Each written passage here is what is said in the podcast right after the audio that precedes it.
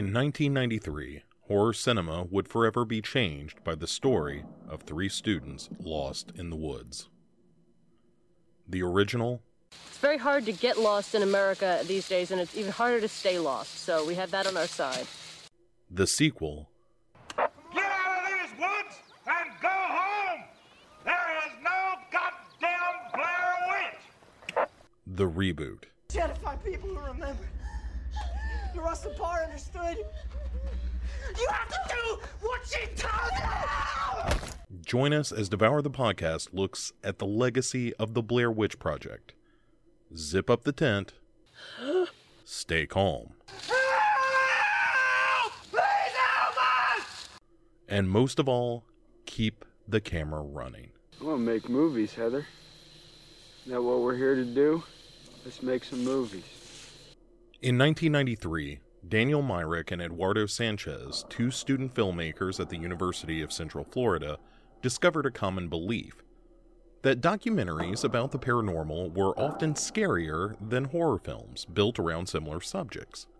Myrick, who had grown up in and around the swamps and woods of Central Florida, had often imagined running across stick figures in these remote locations, a notion that, quote, creeped the hell out of me. From this inauspicious beginning, the Blair Witch Project was born. The pair decided on a hybrid of horror film and documentary, something that would combine the best elements of both. With Myrick's initial pitch for the folk horror of his stick figures, the pair began building a mythology that would have been at home on a shared favorite program, the Leonard Nimoy hosted In Search of.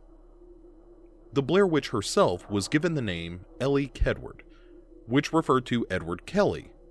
Kelly was a notable mystic from the mid 1500s, an investigator into the paranormal and self proclaimed medium who stated he had the ability to transmute common metals to gold. He was, essentially, the stereotypical alchemist who was imprisoned late in life by the Holy Roman Emperor, Rudolph II, after Kelly claimed he could produce gold and then, well, never did. He either died in prison due to wounds after an escape attempt, or he poisoned himself, depending on which story you believe. Rustin Parr, the hermit who lived alone and murdered seven children in the lore of the film, was an anagram of Rasputin, the Russian monk with the hypnotic eyes who rose from humble beginnings to ingratiate himself with the Tsar and Tsarina of Russia right before the fall. Legend says he was notoriously difficult to kill and seemed possessed of unique healing abilities when it came to Tsarina Alexandra's sickly male heir, Alexei. Like Kelly, Rasputin was a self identified mystic and spiritualist. According to lore, Rasputin was lured to the home of Felix Yusupov, where he was poisoned via food and drink, which had no effect, and only shrugged off this mortal coil after being shot three times, one of those wounds in his forehead. The directors also pulled liberally from true accounts of witch accusations from early American history, and even Arthur Miller's The Crucible, which fictionalized the horrible and horrifying notion of those accused of witchcraft and summarily punished for the invented crimes. Another influence cited by Myrick and Sanchez was the Spielberg film Jaws, which traded on the implied presence of the killer shark over the explicit portrayal of it. Likewise, Chariots of the Gods and The Legend of Boggy Creek, 70s era paranormal documentaries, were referenced as a touchstone for the presentation of the film. After developing the idea further, Sanchez and Myrick assembled an 8 minute faux documentary for investors, which appeared on the IFC show Split Screen. You can find it on YouTube now, and I recommend it if only to see the links that Sanchez, Myrick, and producer Greg Hale went to from the very beginning to present this project as a real story. Unlike the later film, the documentary suggests Rustin Parr was up to his dark business in the 1800s, though the supernatural influence of the witch was still suggested. The trio of filmmakers, different names and faces here, remain part of the story, as does the discovery of the film canisters recounted in Curse of the Blair Witch. Hale, Myrick, and Sanchez appear in the documentary as themselves, wondering aloud if the recovered footage will reveal any truths about the disappearance of the three filmmakers lost in the woods. Also notable, this is the first mention that woods have pockets that exist out of time, a theme picked up later in the series. Financing was procured, and Myrick, Sanchez, and the producers set about finding their doomed filmmakers. An ad was placed in the back of Backstage magazine, hunting for actors with strong improvisational backgrounds. From about 2,000 auditions, the team settled on Heather Donahue, Josh Leonard, and Mike Williams. The ad read specifically, quote, Attention, casting, improvisational feature film. HFP is holding an open call for the Black Hill Project, non union with pay, travel, and meals. Shooting October through November for three weeks in Maryland. Seeking women and men 18 through 25 with natural look. Extremely challenging roles to be shot under very difficult conditions. Saturday, August 23rd, 1 to 7 p.m., third floor, Musical Theater Works. When auditioning, Donahue was given an improvisational exercise. She was told, You have been in prison. You have served nine years of a 25 year sentence, but you're up for parole. Why should we let you out? I don't think you should, replied Donahue. She got the part. Michael Williams was asked the same thing. According to him, quote, there was no lag time. You were improvising as soon as you got in the room, and if you weren't ready for that, you were gone. Joshua Leonard had been campaigning to get the part from well before the final casting calls of Heather Donahue and Michael Williams. He knew how to work a camera, as did Mike, and the chemistry between the actors was unmistakable from early tests. It was time, then, to take them to the hell of being lost and haunted. Greg Hale, one of the producers, had been through survival school in the Army. From his experience, the production team crafted a narrative survival school one where GPS devices would lead the actors from point to point with notes on how the story should be progressed, but the actors would be isolated, filming and recording themselves. It was immersive filmmaking. Each day, the actors would find film canisters via their GPS devices, which contained notes, instructions for what the actors needed to accomplish that day. The actors were sleeping in tents and eating less food as the shoot wore on. Though it, it wasn't quite as remote as the footage implied, it was, according to Donahue, a daily use park, and shooting would occasionally be suspended for families to go by on bikes.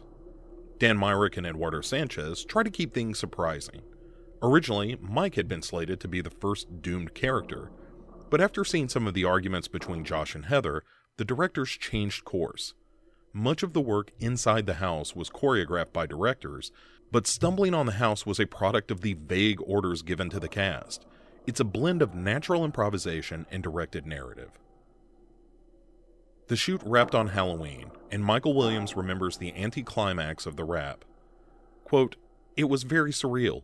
You were exhausted. You had just come through this guerrilla filmmaking, emotionally draining experience, and you're just hungry. And you want to go eat, and you go to Denny's, and there's a bunch of witches and warlocks running around.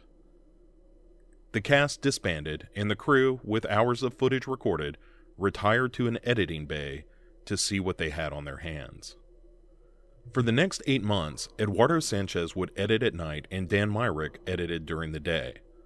Because the film had been conceived as a Boggy Creek like narrative, complete with a narrator and a more dramatic structure, it took time for Hale, Myrick, and Sanchez to come around to the idea that the movie worked best when it was just the cast filming themselves. Already, they had begun filming an actress to be Heather's mother, and a detective story was sketched out, and all of this faux documentary footage was intended to be about half the film. Only it was, to the filmmaker's eyes, a better movie when we stayed with the kids, alone, haunted. Sundance was looming, and Myrick and Sanchez were at odds with how much to explain, worrying that the footage of the kids by itself would never make sense to an average filmmaker. Sanchez said the decision was made to leave all the expository shots out. Quote, This is not going to help, he said. This is not going to be a mainstream movie no matter how you explain it. We're not going to be able to compete with Hollywood movies. Alongside the edit, Eduardo Sanchez had put together the film's website. He filled in the gaps of the mythology, creating a timeline for the Blair Witch and the disappearance of the children. It was one of the early sites to go viral, and offshoot sites popped up, with the Blair Witch being well on its way to becoming an internet phenomenon. The submission deadline for Sundance was creeping ever closer, and the Blair Witch made her first appearance on the show Split Screen, an IFC program that highlighted emerging independent filmmakers. Already, the crew knew they wanted to maintain an aura of reality around the project. The film was accepted into Sundance, and it was immediately christened one of the films to see. Curious filmgoers struggled to get tickets during the festival, and the film left Sundance with an option by Artisan Films, an indie film studio. Baked into the mythos was the idea that this movie was real. Artisan talked IMDb into listing the actors as missing, presumed dead for a time. While Myrick and Sanchez were careful not to outright lie about the fate of the actors, they played coy, allowing audiences that wanted to believe that the Blair Witch mythology was real to continue to do so. With the airing of the Sci Fi Channel documentary, the website, and plenty of subterfuge, the buzz was hot for Blair Witch before it ever hit theaters. This movie, people said, was the true story of kids lost in the woods and stalked by an invisible and very evil force. And every bit of marketing from Artisan encouraged this view. Because this is an enormous undertaking. Uh, it's, you know, three movies and a bunch of books and comic books and video games and all kinds of stuff. So, uh, and we're going to talk a little bit about all of that. But to help me with this, first of all, uh, my continuing partner in crime here on Devour the Podcast, one Vanessa McHenry. Hello there. Howdy. You are you ready for this? y'all y'all ready for this, as the kids say? Boy, am I ever. All right. And and a special guest, uh we Jamie Jenkins is on uh Jamie Salmons rather. I Jamie Jenkins is on assignment getting her name officially changed to Jamie Salmons.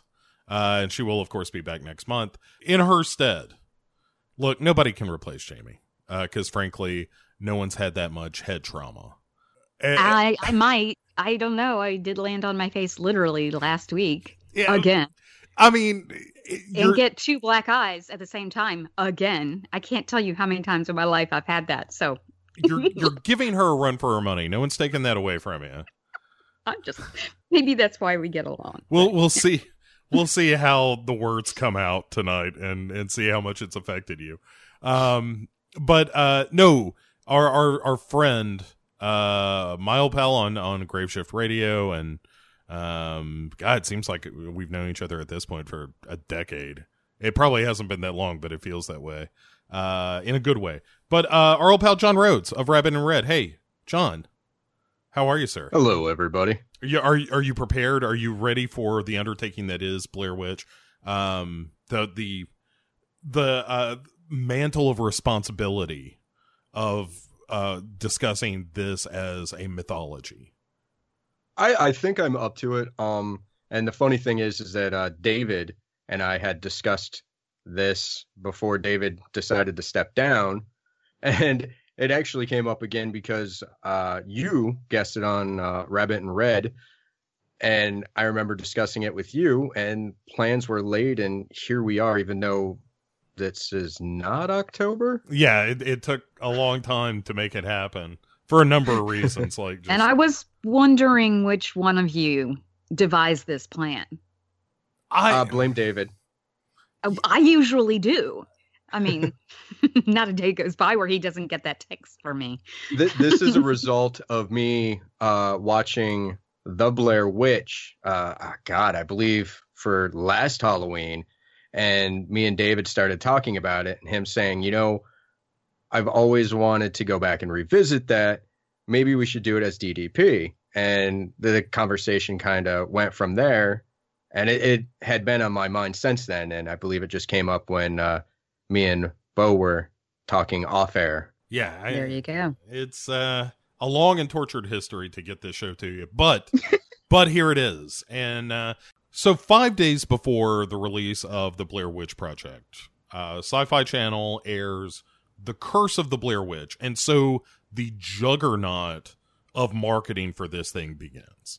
Uh, along with the website, there's this special that that pops up that that's uh, again a faux documentary, a mockumentary, if you will, uh, called "The Curse of the Blair Witch" to hype the movie, and it keeps playing into this idea that no, for realsies, y'all, this is really happening. There really is a Blair Witch. There are three people who disappeared, And so I, I'm curious, did you guys ever see this, or did you see it before uh, seeing the Blair Witch Project? Because I remember this distinctly. I do Yes. too. Yes, and I remember absolutely. before I went and saw Blair Witch in the theater. I uh, I actually caught this. I think the first airing or you know Yeah. its premiere. So I- I think me too. Yeah, I, I think we're all in the same boat on this. And it was so incredibly effective because I think w- what I like about this, and uh, so it's it's basically a a bunch of exposition that the movie doesn't bother with about about Ellie Kedward and uh, who who she is, and we get biographies of uh, Josh and Mikey and Heather, and it also has uh, maybe my favorite thing in in the whole uh, mockumentary is the witch dude who is on the like late seventies, early eighties show Mystic Yes. Occurrences. yes. yeah, that is the best part right there. Oh, it's just note perfect. Um, of the that kind of in search of era paranormal show. Mhm. Oh, it's so Yeah. good. Um, and it does it does what it sets out to do, which is be a commercial for the movie. But it also kind of works on its own. It's a really good, creepy bit of setup. I mean, it doesn't it at the end of the day it's just a big cliffhanger of like now go see the movie to see what happened to these kids Yeah, but on its own, it really does play off like an episode of In Search of or something like that. And that is why I think it stands on its own because it just leaves you wanting more, but it gives you enough that it, it hooks you. Right. And it is a perfect marketing tool in that it's teasing these bits. And yes, once you have the film, it has this bunch of exposition you've already you're already familiar with. So you don't need it and you can get into the meat of the actual movie when you're in the movie. yeah and it, it was maybe the first time i ever recall that level of you have to go outside the movie to get the fiction of the movie kind of thing Mm-hmm. and and and there are all kinds of reasons why the Blair Witch Project was groundbreaking. The original film was, uh, and this is one of those things of of, of having this fake documentary accompany your fake found footage movie, and have it be convincing. Like it, it when you see these performances, I think they are very natural and it does a good job. Like the, some of the other ones, some of the later mockumentaries that are attached to the Blair Witch uh, series, I don't think get this as right in terms of having it feel amateurish in a way. And yeah, it's I think it's really cool. I like I've, I've watched it a couple of times in preparation for doing this show, and every time I watch it, I come away from it like excited to watch the Blair Witch Project again. Oh yeah, absolutely. Um, oddly enough, I remember when it first aired. God, I believe I was in ninth grade, and uh, even even just this little teaser, it, it actually kind of creeped me out. So I was definitely hyped. It did its job perfectly, and I, I still think it does its job perfectly. I mean, I honestly think there should be an option with the Blu-ray where this plays first. You have the option of watching this. Like, do you want to start the film with the Curse of the Blair Witch, or do you just want to watch the film? I think that should be the option. Right. And it should read, Do you want to shortchange yourself and just watch the movie You Dope? Yeah. And and this is available on YouTube. Like if you're listening to this and you and you've never seen this, it most of the stuff we're going to be talking about tonight that's the supplemental material is available e- very easily on YouTube. So, I, I think it speaks to our generation perfectly too, because we did grow up with these shows like In Search of and everything like that out there.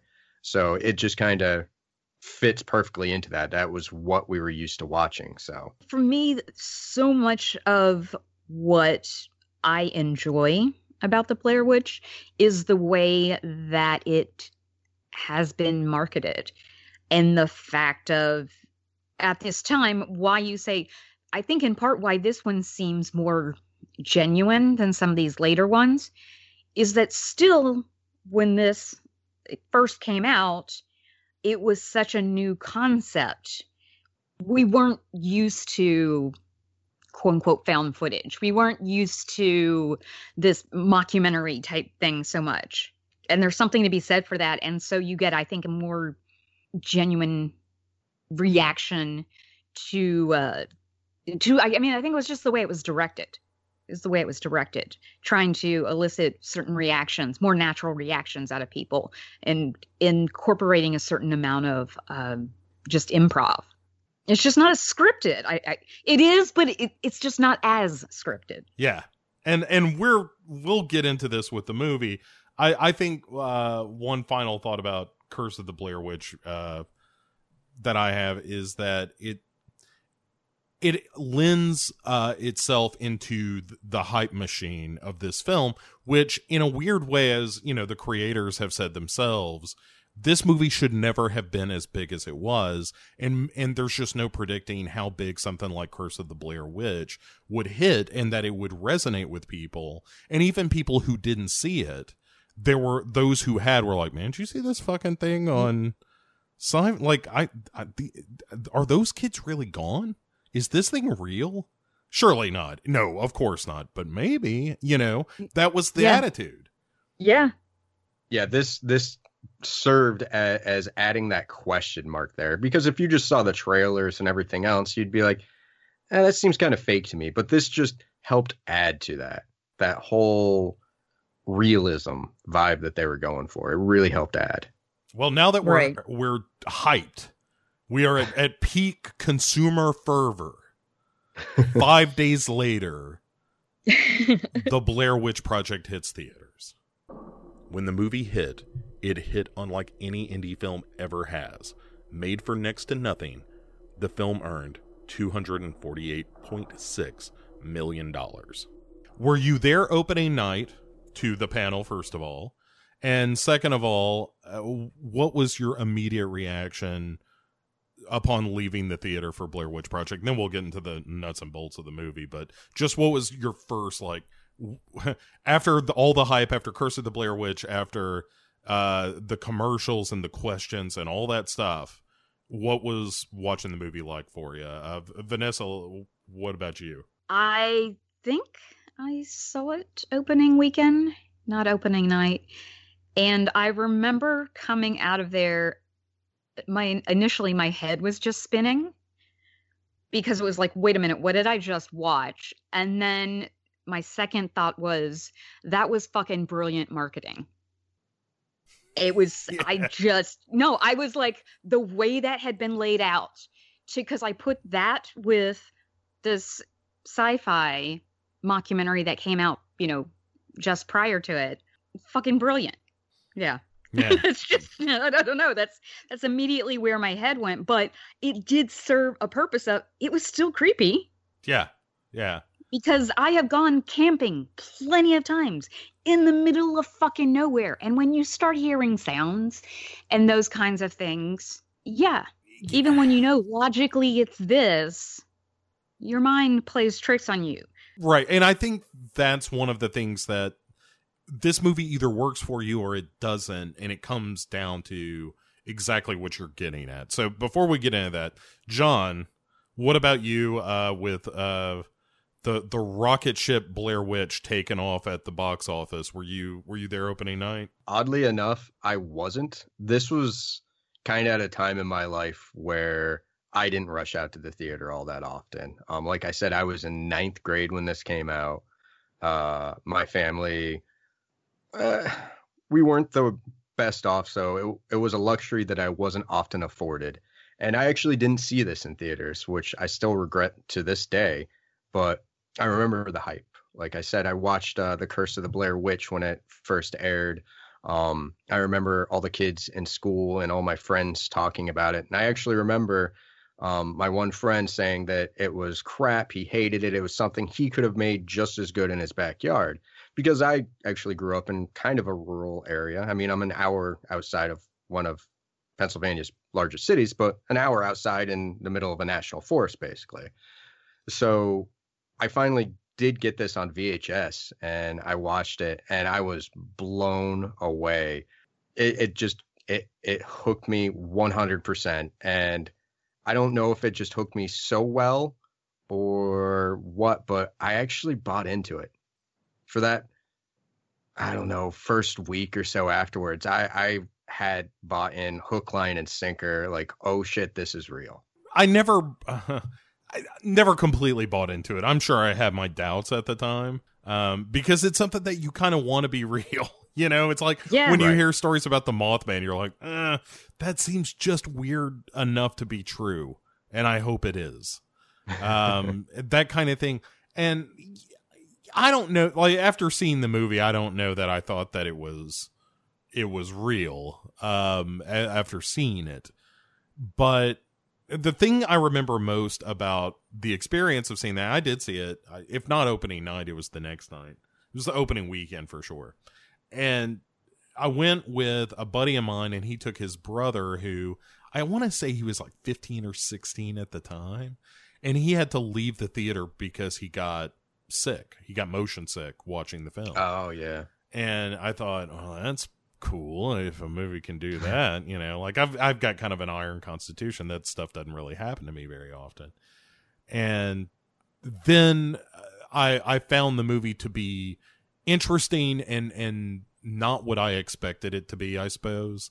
Um, and then the last ten minutes of it, I thought were horrifying. It scared, like, legitimately unsettled me. Uh, the end of this movie, the first time I saw it, and you know, it stuck with me. And to this day, like when I rewatched it a couple of times uh, to prepare for this, um, the end of that movie, the the pace of it, the the frantic nature of it, is disturbing to me. Uh, Oh, absolutely. Yeah. Yes, definitely. you know and and so but you know what I'm, i was talking about earlier uh in regards to what you were saying vanessa is that i think that if you like this movie it comes down to whether or not the fear of the unknown fear of the dark fear of being somewhere where you're uniquely vulnerable if that sort of stuff gets to you or not. And because that movie the idea of being totally lost in the woods i think is what makes the movie kind of scary for the like hey we're in the middle of nowhere.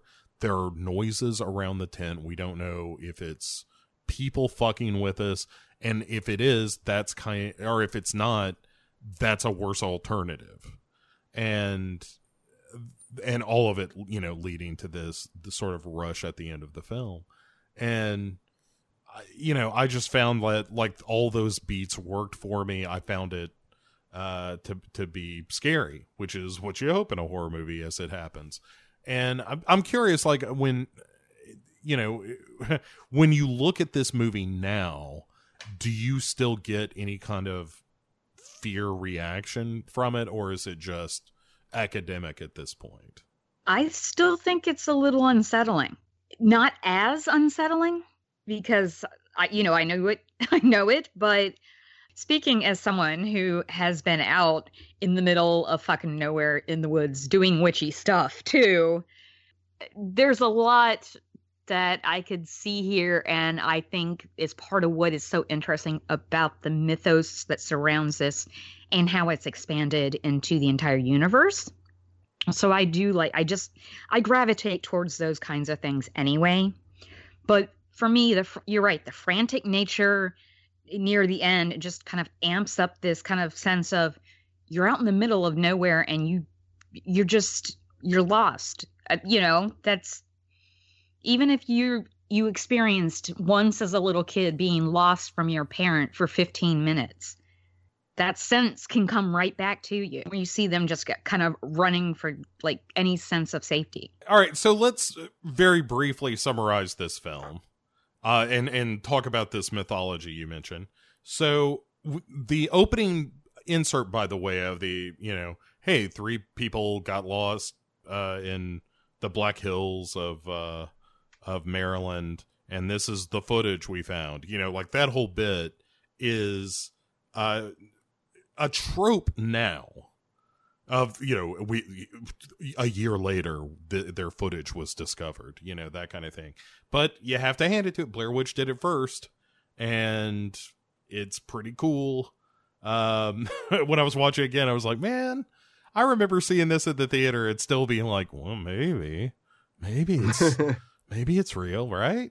And so we were introduced to Heather, who says she's leaving home to go after the Blair Witch, and has some uh, fancy schmancy books about said Blair Witch. Josh is the first person to arrive, although he's late.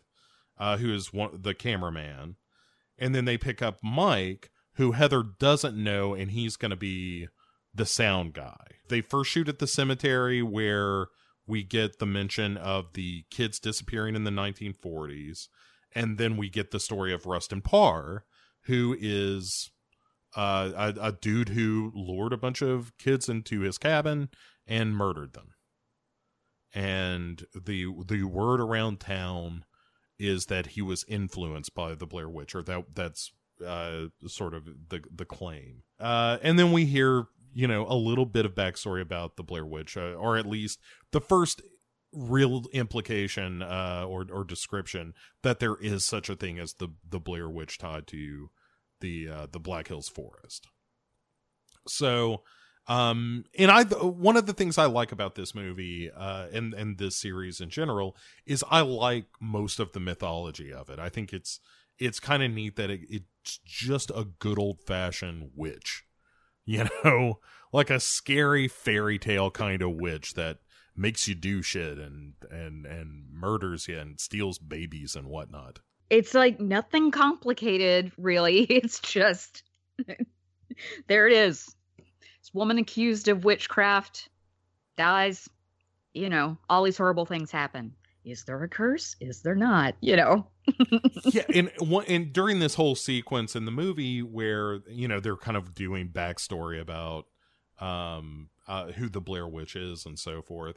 There's the one mother that's got the baby in her arm, who, as she's talking about the Blair Witch, is like, "No, no," and I, I think that's really a nice moment caught. I felt like a nice bit of uh, lightning in a bottle of this kid being like, "Don't talk about the Blair Witch." Uh, it's kind of nice. It's a nice little moment. I thought.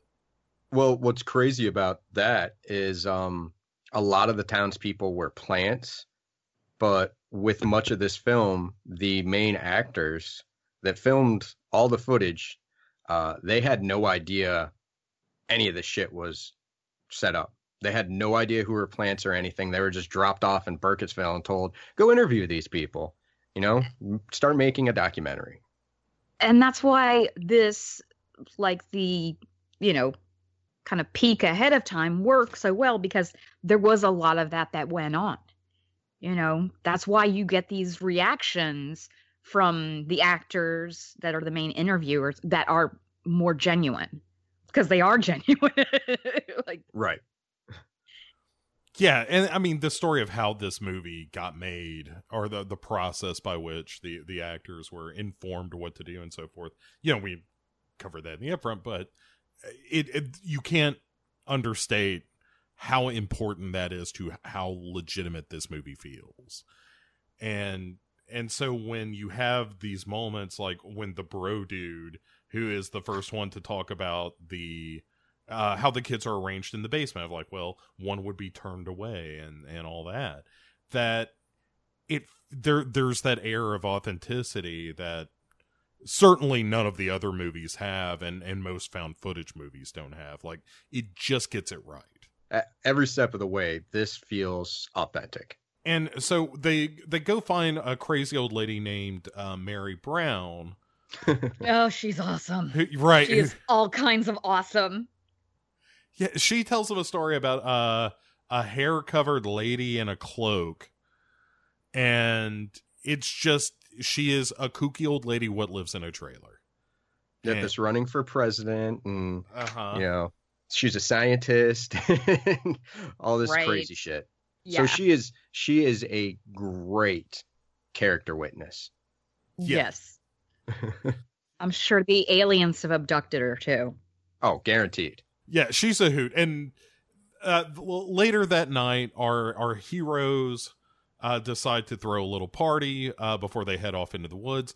And it's at this point where, like, another thing this movie gets right that I think a lot of found footage movies don't nail is that these are likable enough kids. They're a little arrogant, they're a little haughty, but they're they're decent enough people.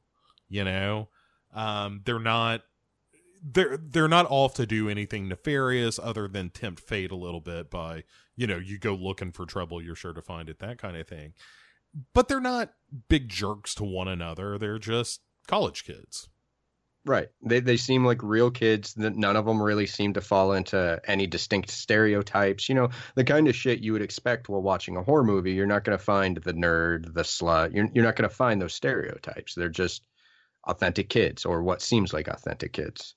Yeah, and the way that they interact is, you know, it's not okay. Of course, these are not people who are best friends. So, no, they would not act like that automatically anyway. It doesn't try to force that into the situation, but it also doesn't try to make them like mortal enemies to begin with. Like, you see where, okay, we're, you know, we're on, we're peers on this work project. I mean, like, that's kind of the approach where it comes from. And they, you know, a couple of them know each other somewhat, but still they're not super super close. And it's an interesting dynamic so you, that you can see okay, they're becoming more familiar with each other on one hand, but then also the relationship that they have even just looking at each other as equals at different times and as if we're all on the same page to get this project done like the way this deteriorates det- deteriorates as the film goes on as they you know are in this desperate situation of they're lost they're tired they're hungry whatever is someone fucking with their heads? What? So yeah i think it's a good dynamic that between the three of them. And i think that's a, i think that's a difficult thing. Most films don't seem to do that. I mean most horror films. Right. Well most found footage movies i find tend to try to apply the slasher formula where it's like, well, we have a bunch of kids that fit these stereotypes, and then we're going to knock them off in roughly this order, and whether it's a you know monster or a killer or whatever. And whereas this movie isn't a slasher movie, it's you know it's a supernatural horror film, and as such, like the characters don't fit neatly into those uh th- those labels. And like so they go head off into the woods. And for my money the weakest link of the blair witch project is here where we meet the fishermen who tell the story about coffin rock.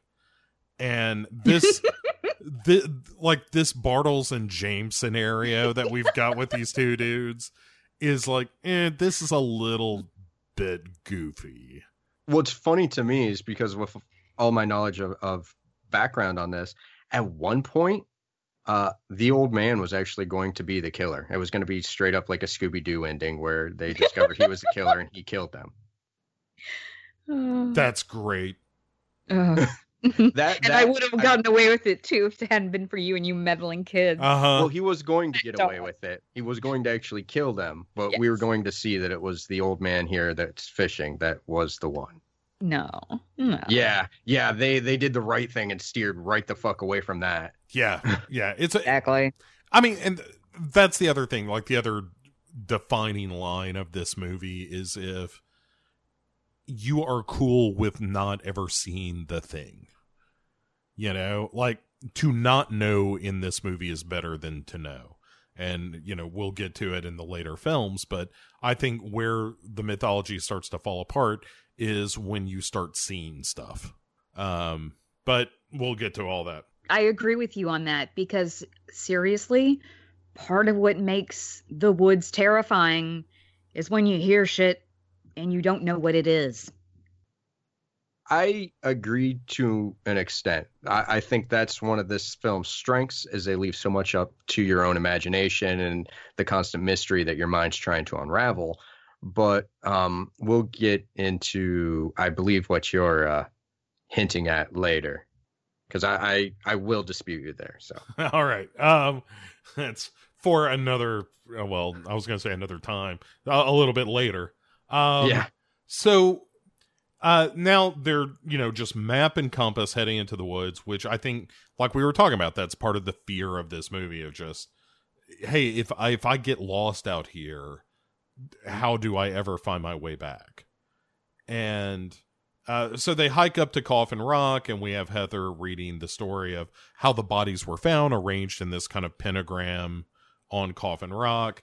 And uh, uh, you know, there there's a story about how uh, some people went missing, and then uh, a search party was sent for them. The search party uh, doesn't come back. Another search party is sent to find that search party, and those are the people who are eventually uh, who are those are the people who discover the search party being massacred at Coffin Rock. They go to get help. When they come back, the bodies are gone.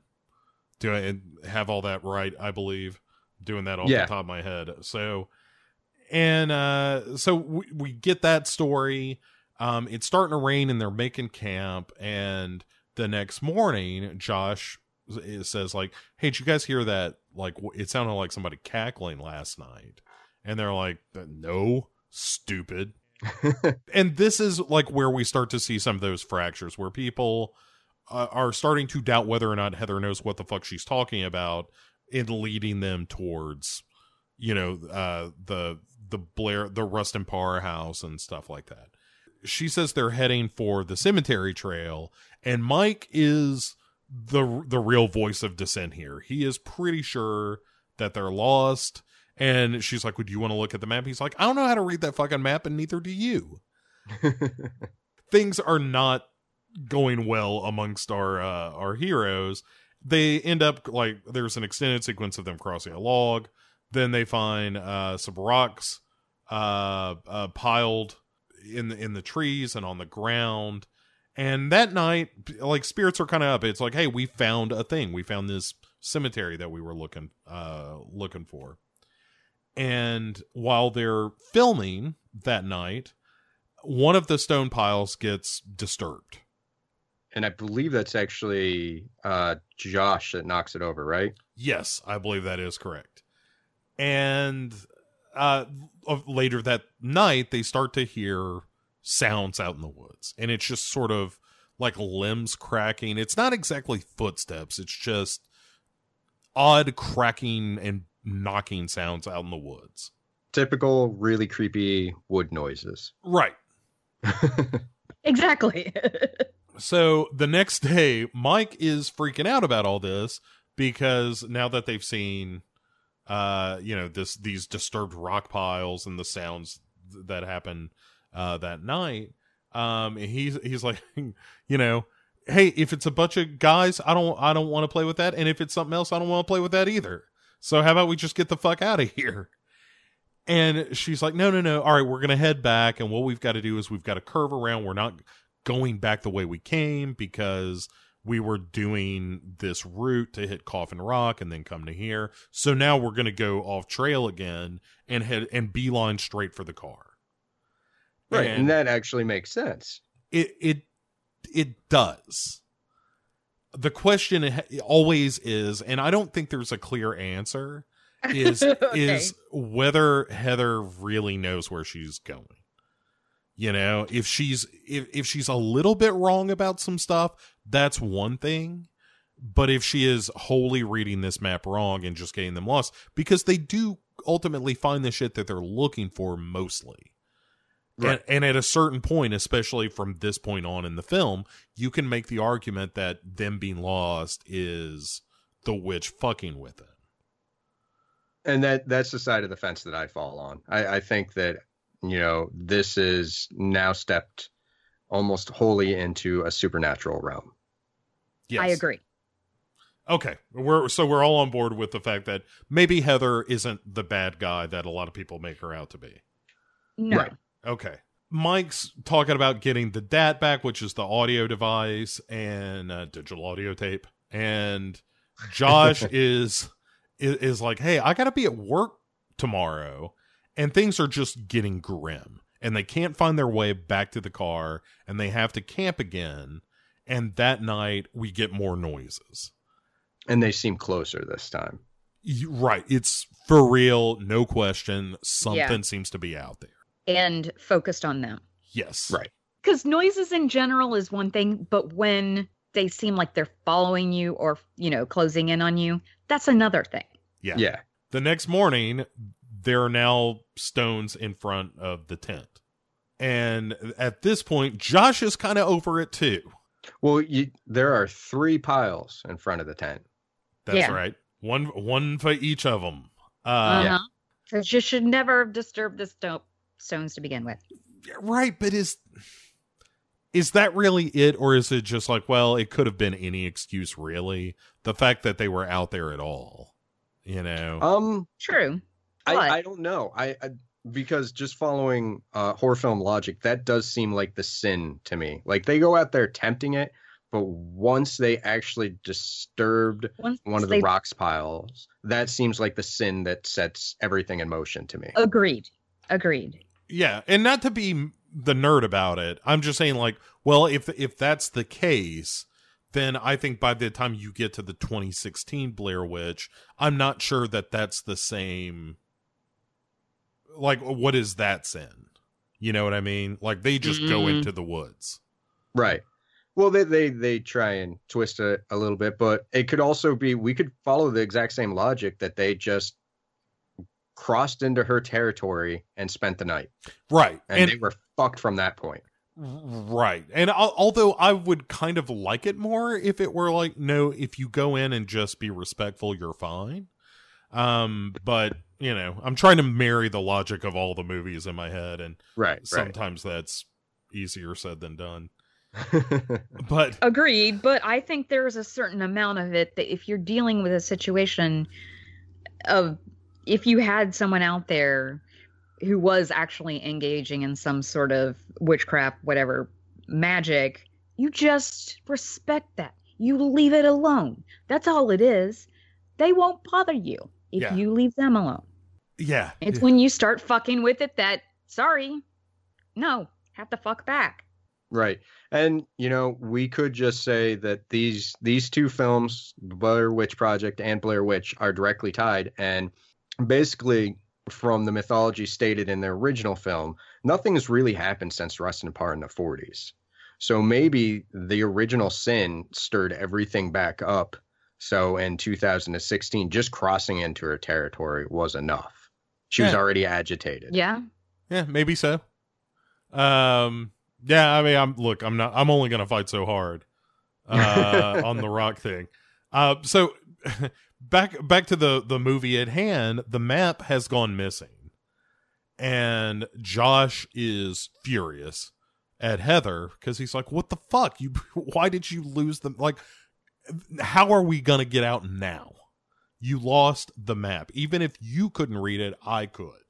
And Mike just uh, his his uh, theory is like, we'll just follow the creek and everybody finally just reaches a place of of zen where they're like let's just all agree we're not getting out of here tonight. We're not going to get this shit back in time. I'm going to be late for work. The DAT's not going to be back. It's but we're we're all no more blaming anyone. We just need to get out of here. Isn't this also the point or the day where they ended up walking in a complete circle? Yes. Right. And and also this is where mike reveals that he is he kicked the map into the creek But we also get a hint that, you know, there's supernatural forces at work here because they were going, oh God, due east the entire day and they ended up in a circle. yeah Right. Right. Which you see that carry throughout the films, throughout the books, this whole idea of once you crossed over into this, you know, whether it's okay, you fucked up in the witch's space and so she's fucking with you, or you just entered the woods, it's still the fact of the witch has this influence and screws with a space time continuum. Right. because you have people losing track of time and their bearings and it, it, it's just something that you see over and over throughout all of the materials. Yeah, and it's some of my favorite stuff in these movies is the idea that sort of space and time is getting fucked with.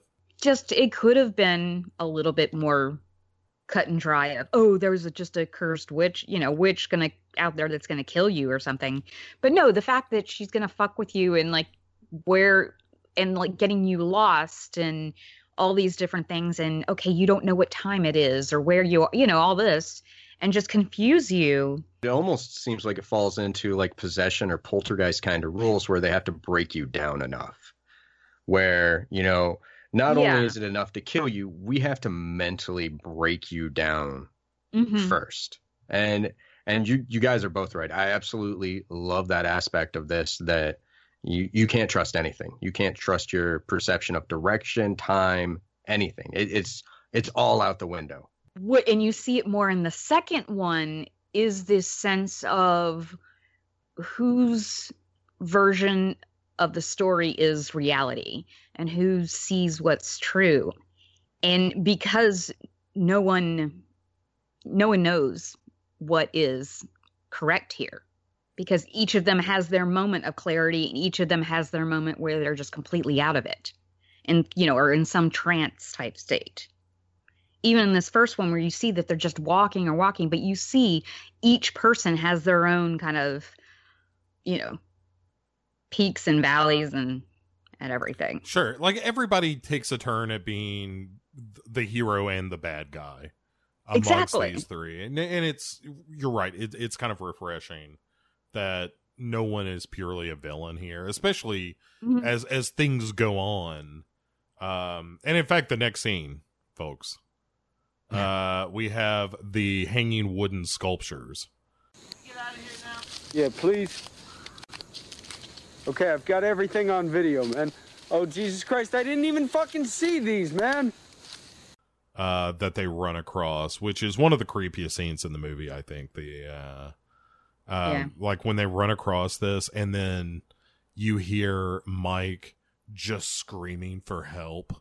Of Yeah. like, why not? What could it hurt? You know. Help! Help! Yeah, and even at the end of the scene where they're just begging Heather to leave, and you can tell that she is just so compelled and fascinated with this that she can't.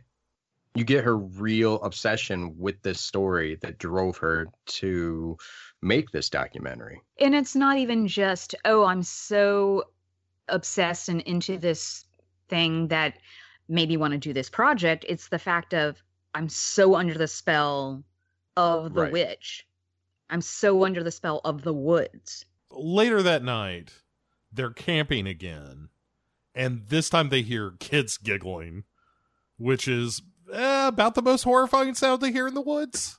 uh it's fucking creepy. yes hello i can handle cackling more than i can handle little kids giggling just like out of nowhere Yeah, in the middle of the night, say, you know, three o'clock in the morning, that waking you up outside your tent.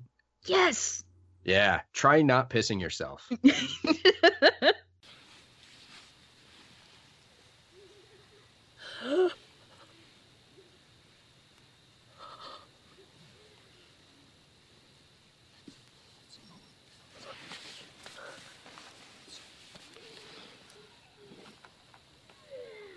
Yeah, I I- it's one of the more terrifying things to me in the whole movie, and especially as I not was just like, because it's children but it was just giggling in, in any giggling at night from a source that you can't identify is Yeah. uncomfortable. The fact that it's children's giggling also doesn't help. And yes. a- as I was listening to this to kind of you know pull some audio here and there, this was the one that was just like ugh, ugh. um, this is unsettling. And uh, but so as, as they're terrified by the sound of all this giggling, the tent starts to get shaken, and and they take off running. They end up uh, there. There's a nice moment where you hear Heather screaming, "What the fuck is that?"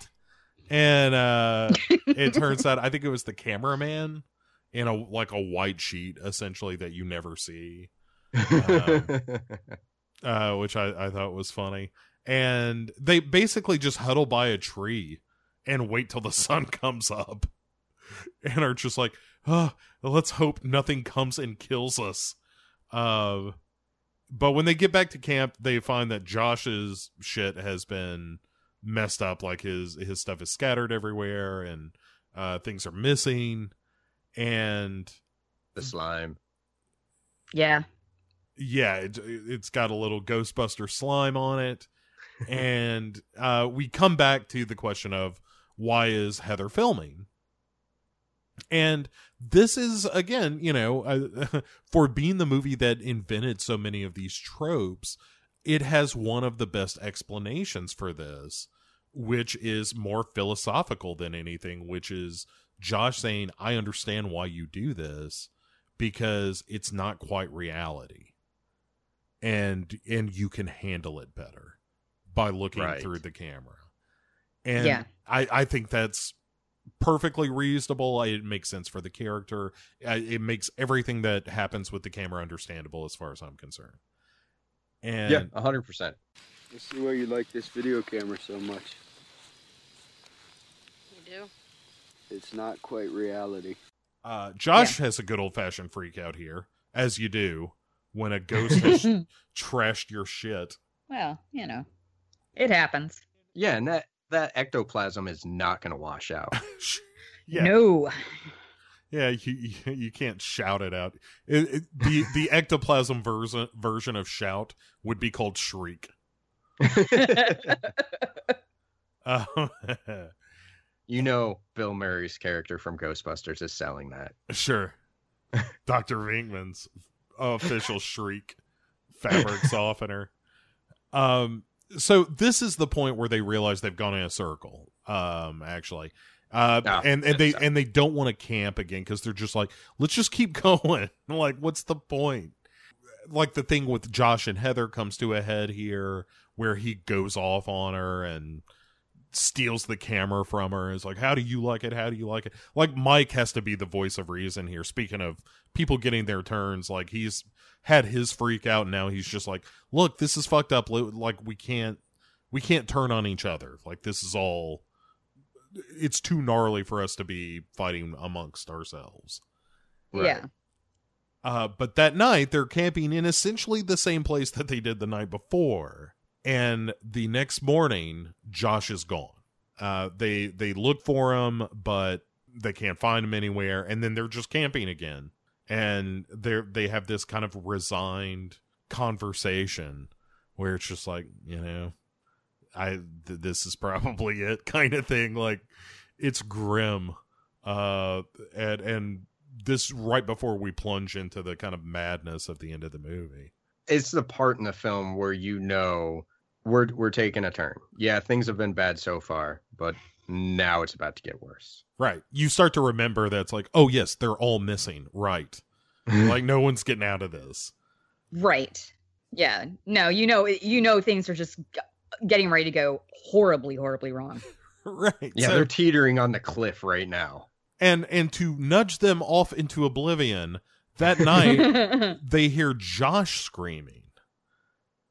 And then the next morning, there's a bundle of sticks outside the tent, uh, tied with part of Josh's shirt, and it's uh some some teeth, Yeah. and uh that's not cool. No, that's that's fucking horrifying.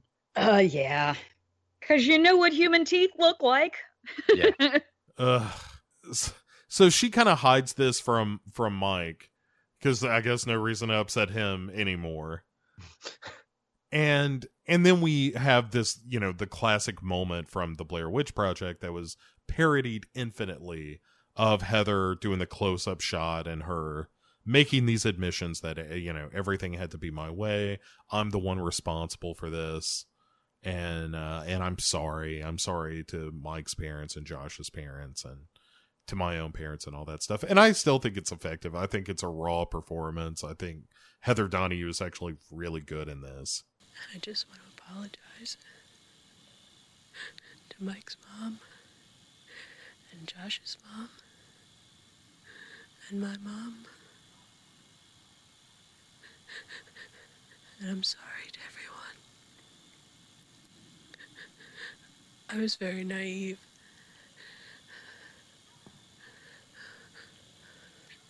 I am so, so sorry for everything that has happened. Because, in spite of what Mike says now, it is my fault. Because it was my project. And I insisted. I insisted on everything. I insisted that we weren't lost. I insisted that we keep going. I insisted that we walk south. Everything had to be my way. And this is where we've ended up. And it's all because of me that we're here now. Hungry and cold and hunted.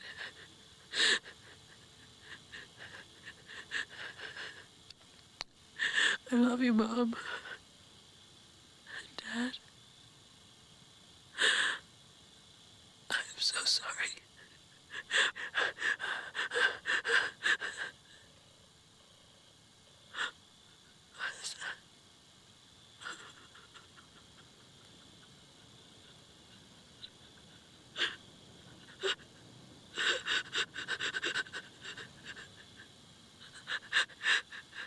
I'm scared to close my eyes. I'm scared to open them. Oh, it it it gets parodied, and so many people make fun of it. But watching it in the moment, it's great. Yeah.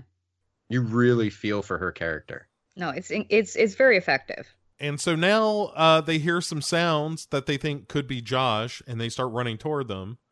And there is a house, and Mike uh, is, runs inside. Uh, Heather is is chasing after, and it's you know it, it's mayhem. It's them running around this house that has children's handprints all over the walls, along with the uh, the Futhark runes. Um, nice. Yeah. Thank you. Leading up to Mike going into the the basement ahead of Heather, uh, she chases him downstairs, sees him turned around in the corner, a la the stories of Rustin Parr, and uh, then uh, the camera. She appears to be struck by something, and the camera falls to the ground, and and that is it.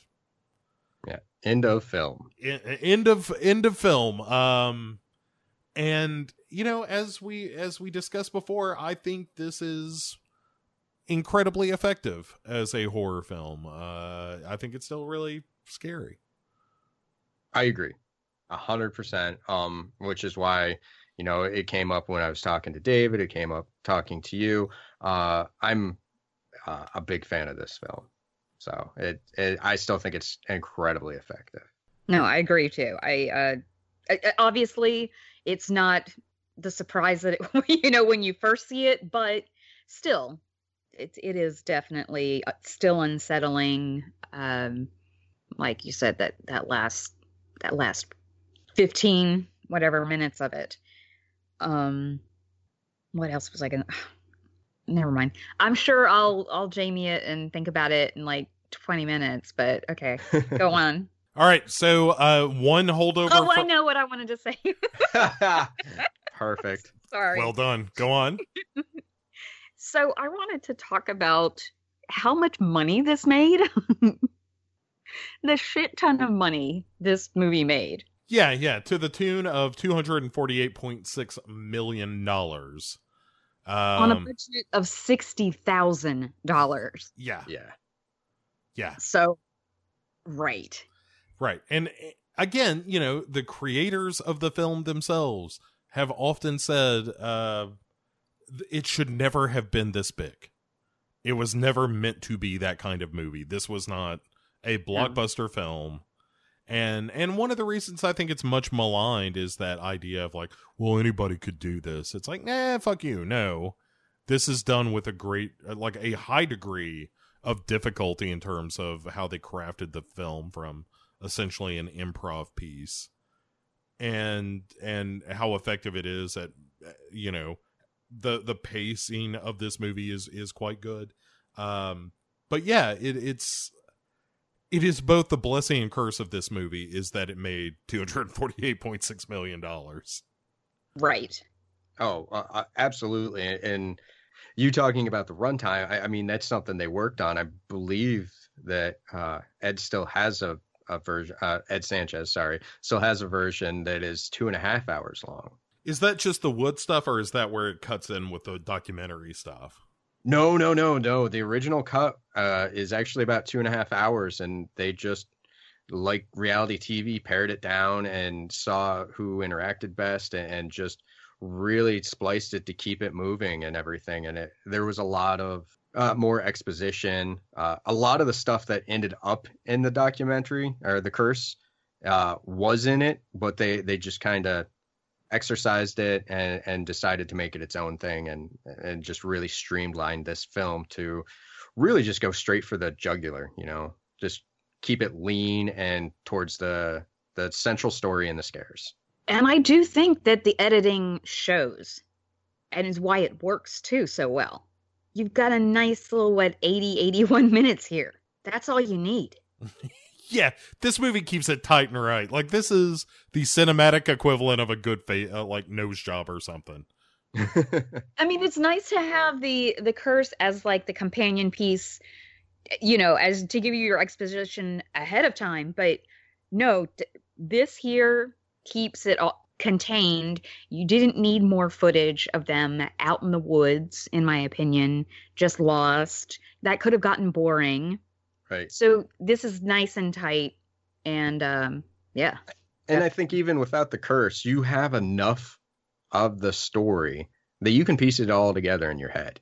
Oh, absolutely. You don't need the full background. So absolutely. Yeah. No, which I I think was difficult. You know, it was a good balance that they that they did.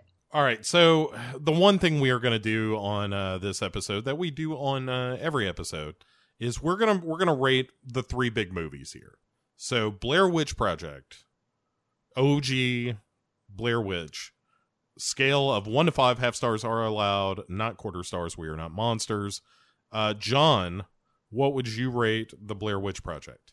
See, I, I went back and forth a little bit with myself on this, and then I, I just I, had to actually stop and think. I mean, this is not the first found footage film, but this is the iconic kind of landmark found footage film that really popularized the genre. You know, when when you say found footage, this is one of the first things that come to any true horror fans mind. And I only say that because anyone that's only kind of a horror fan is probably going to think of the most recent thing that they're aware of. But it's not only that. I mean, this one it gets everything right about that subgenre. Uh, it it's just I think it's in part due to how ballsy and genius the filmmaking behind it is. Um, but it it's also just a landmark in cinema. Period. Uh, it, it, feels very personal. Um, it almost comes off as voyeuristic at times, and it's tension filled. The mystery, it's frightening. I mean, I absolutely love this film. Uh, it's five stars for me. Well done, sir. Quite an argument. uh, Vanessa, what what say you? Mm, um, uh, see, I I don't like found footage. Like I, I okay, I like some of it, but as a genre, I'm not. I mean, a subgenre, it's not usually my thing. And but this does so many things right. But still he doesn't give me enough of what I want to really like say, "Oh, I love this movie." And uh, I think probably I go back and because you won't let me give a quarter star. nope. I'm gonna have to give it a four. Okay. All right, I'm gonna split the difference and say uh, four and a half. I the only reason is because I find a couple of uh, the performances to be just off enough that it breaks the illusion a little bit for me. It's almost a perfect movie, um, but you know it's still a little rough around the edges and all that stuff. I wish some of the the audio was a little bit better here and there, um, but it's and and I I watch it sometimes and I see it as a four point five but that's why I'm like, eh, yeah, yeah it's it, not quite there on a regular basis for me though. Yeah. See, and and I get both you guys' argument, um, and I even said that I went back and forth. Uh, but the thing that it came down to me when I was sitting here to write my scores was if it's not a five, what would you change? And I went through my mind. It's like, I can't think of a single thing that I would say I would change that. So I had to give it a five. Right. No, I look. You don't have to sweet talk me. It, that you tell me Blair Witch Project is a five star movie. I'm not the man that's going to argue with that. I'll, I'll, tell you, I, I, got I got my nitpicks with it, but I'm not going to tell you you're wrong. It, it's a it's a tremendous film. So, following the success of the Blair Witch Project, the Blair Witch Project: A Dossier was released in September of 1999. Devised by author Dave Stern as another piece of marketing slash cashing in on a good thing, the book continues to perpetuate the idea that everything you see in the Blair Witch Project happened. Stern compiled information from the website, especially the backgrounds of the presumed missing students, and built out a series of documents that traced the investigation of Buck Buchanan and even dipped into the personal diary of Heather Donahue. The result is a collection of a fake paper trail leading to the disappearance of the kids, as well as the ensuing investigation. Uh, look, on the heels of the Blair Witch Project, though, uh, because it made $248.6 million, as it turned out, they decide that they're going to uh, capitalize on this a little bit. And in September of, of this year, um, not this year, but the year of uh, the Blair Witch Project's release, um, the Blair, right? The Blair Witch Project, a yeah. dossier is released in uh, in September, and this is um, uh, written by Dave Stern, uh, or his sort of kind of pseudonym D.A. Stern, because it gets a little weird in the next dossier. Um, mm-hmm. But it's uh it's basically one of them uh, uh companion books what uh has uh, stuff like hey uh there's this guy named Buck Buchanan who's a private detective hired by Heather's mother to investigate the case and look into things like here's a description of the soil you know that was uh, uh where like the the videotapes were found in so it lends authenticity uh, to the fact that it, you know they were found and not planted and and that kind of thing. And um, I like I read this. Did John? Did you read this one? Oh, absolutely. Okay, and then Vanessa, I'm pretty sure you did as well. Yes. Okay. Yes. So to me, the big takeaway from like like all of that stuff is kind of fun. It's I, I would call it kind of interesting toilet reading. The the, the the only thing I found like, oh, this is a really cool little facet of the story that this sort of expands on from the movie and Curse of the Blair Witch and so forth was the idea that uh, th- th- so th- Heather's journal is part of the the dossier.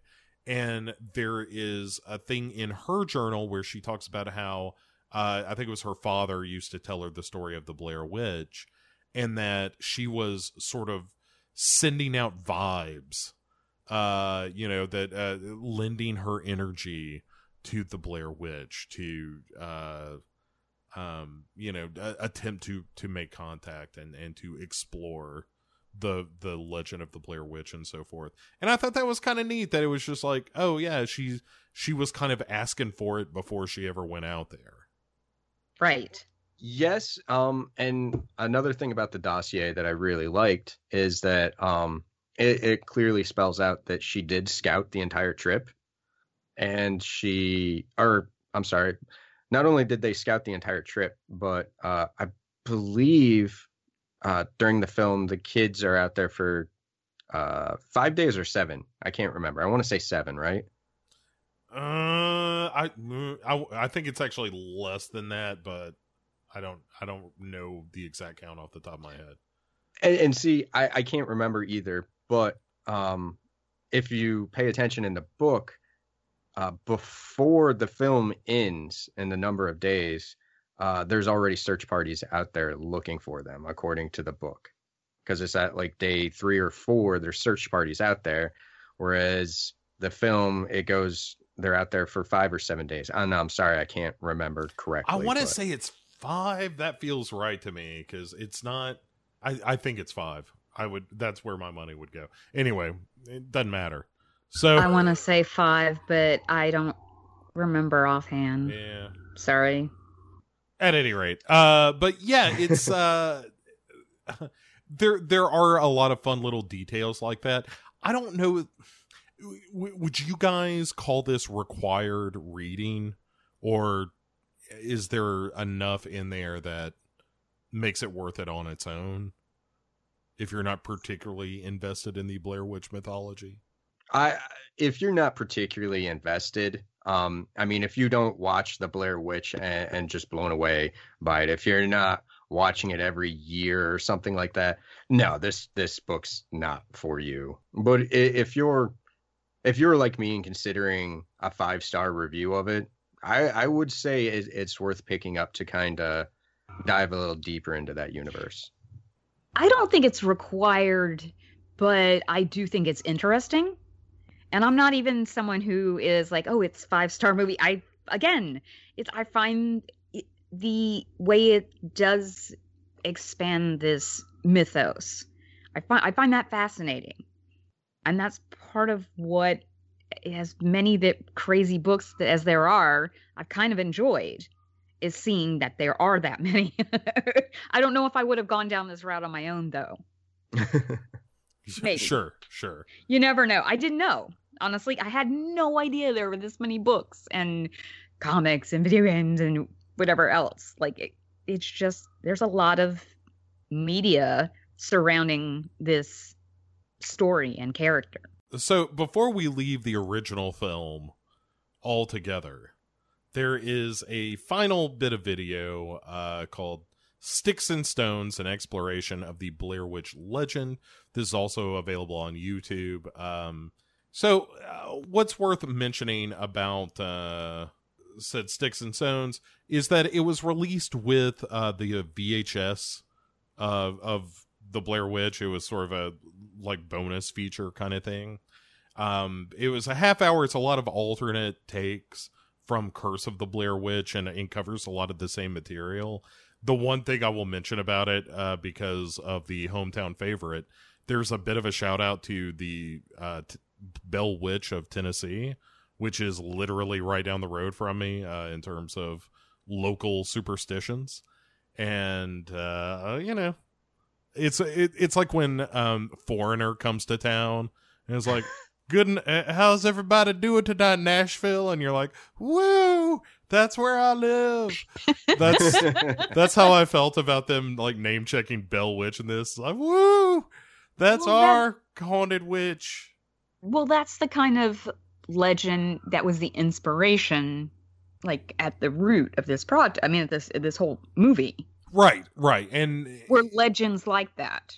and which uh, I adore. I still somewhere around here I've got like a, this book I got at the Bell Witch gift shop when I was I don't know like nine, and uh and it's still one of my favorite things. It's got a real shitty drawing of a ghost lady on the back of it that I really adore. Um, Of course, it does. yeah, They oh. always do. Oh, it's so cheap, but it's so good. It's like there are misspellings all through it and that kind of thing. It's it just, you know, the uh, just smacks of authenticity. You know, um, at any rate. So, but that but that was kind of where the Blair Witch was laid to rest for the time. Given the success of the Blair Witch Project, it was a coup for any pay channel to get the rights to subsequent home video. Showtime picked up the premium cable rights, and Artisan, the production company now in the Blair Witch business, wanted a video package to go along with the cable release, both to generate excitement for the original's new home on television and to begin the buzz for the upcoming sequel Artisan was busy at work to release.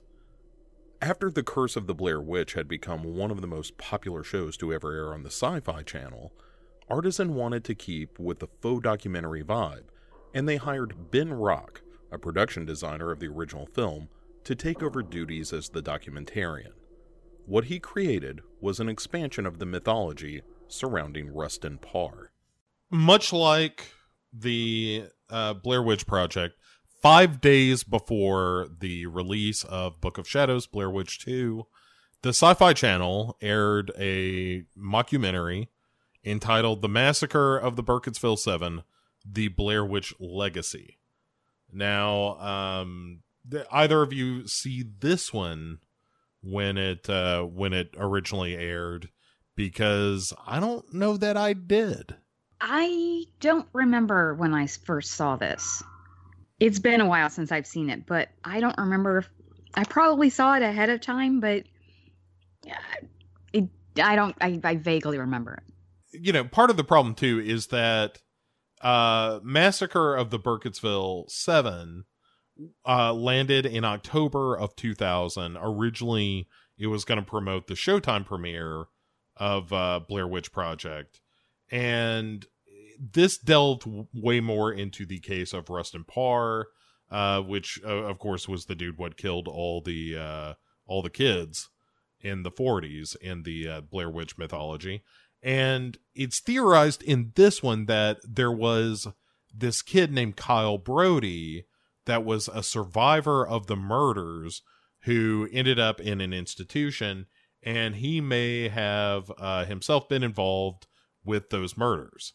It it says that after Rustin Parr was hanged, that Brody grew up like super screwed up, and then eventually just killed himself. And the idea is that maybe he, you know, the suggestion is that maybe he was guided. Uh, he he was kind of the possessed brains of the outfit, sort of thing. Um, and it's it this is where it gets into a situation where like this doesn't feel as authentic and so it's just kind of goofy in a way and it's also a piece of the mythology that doesn't ever really rear its head again. It's just like hey here was this kid. I mean it does but only in some peripheral material here and there but never as part of the movies or anything like that really. And i i don't know that of all the the sort of supplemental supplemental uh video stuff are in and around the blair witch project i don't know that this is one i would necessarily recommend i, I found it to be uh, a, a little dumb Well, even uh, Mr. D.A. Stearns kind of mocks its quality in one of his later books. right well, yeah we'll get to that dossier um But yeah, I mean, I don't know, Vanessa. I mean, do, do you have anything redeeming to say about it? Otherwise, we're just gonna be like, yeah, it's not very good, and move on. No, you're right. It's, I mean, like I said, I've seen it before. I didn't rewatch it for this, but it, it was pretty forgettable. So obviously, it didn't have enough there that really with the mythos that I was like, okay, yeah, uh, and I mean, it it didn't add anything, really add anything. So no, I don't feel like I don't feel like.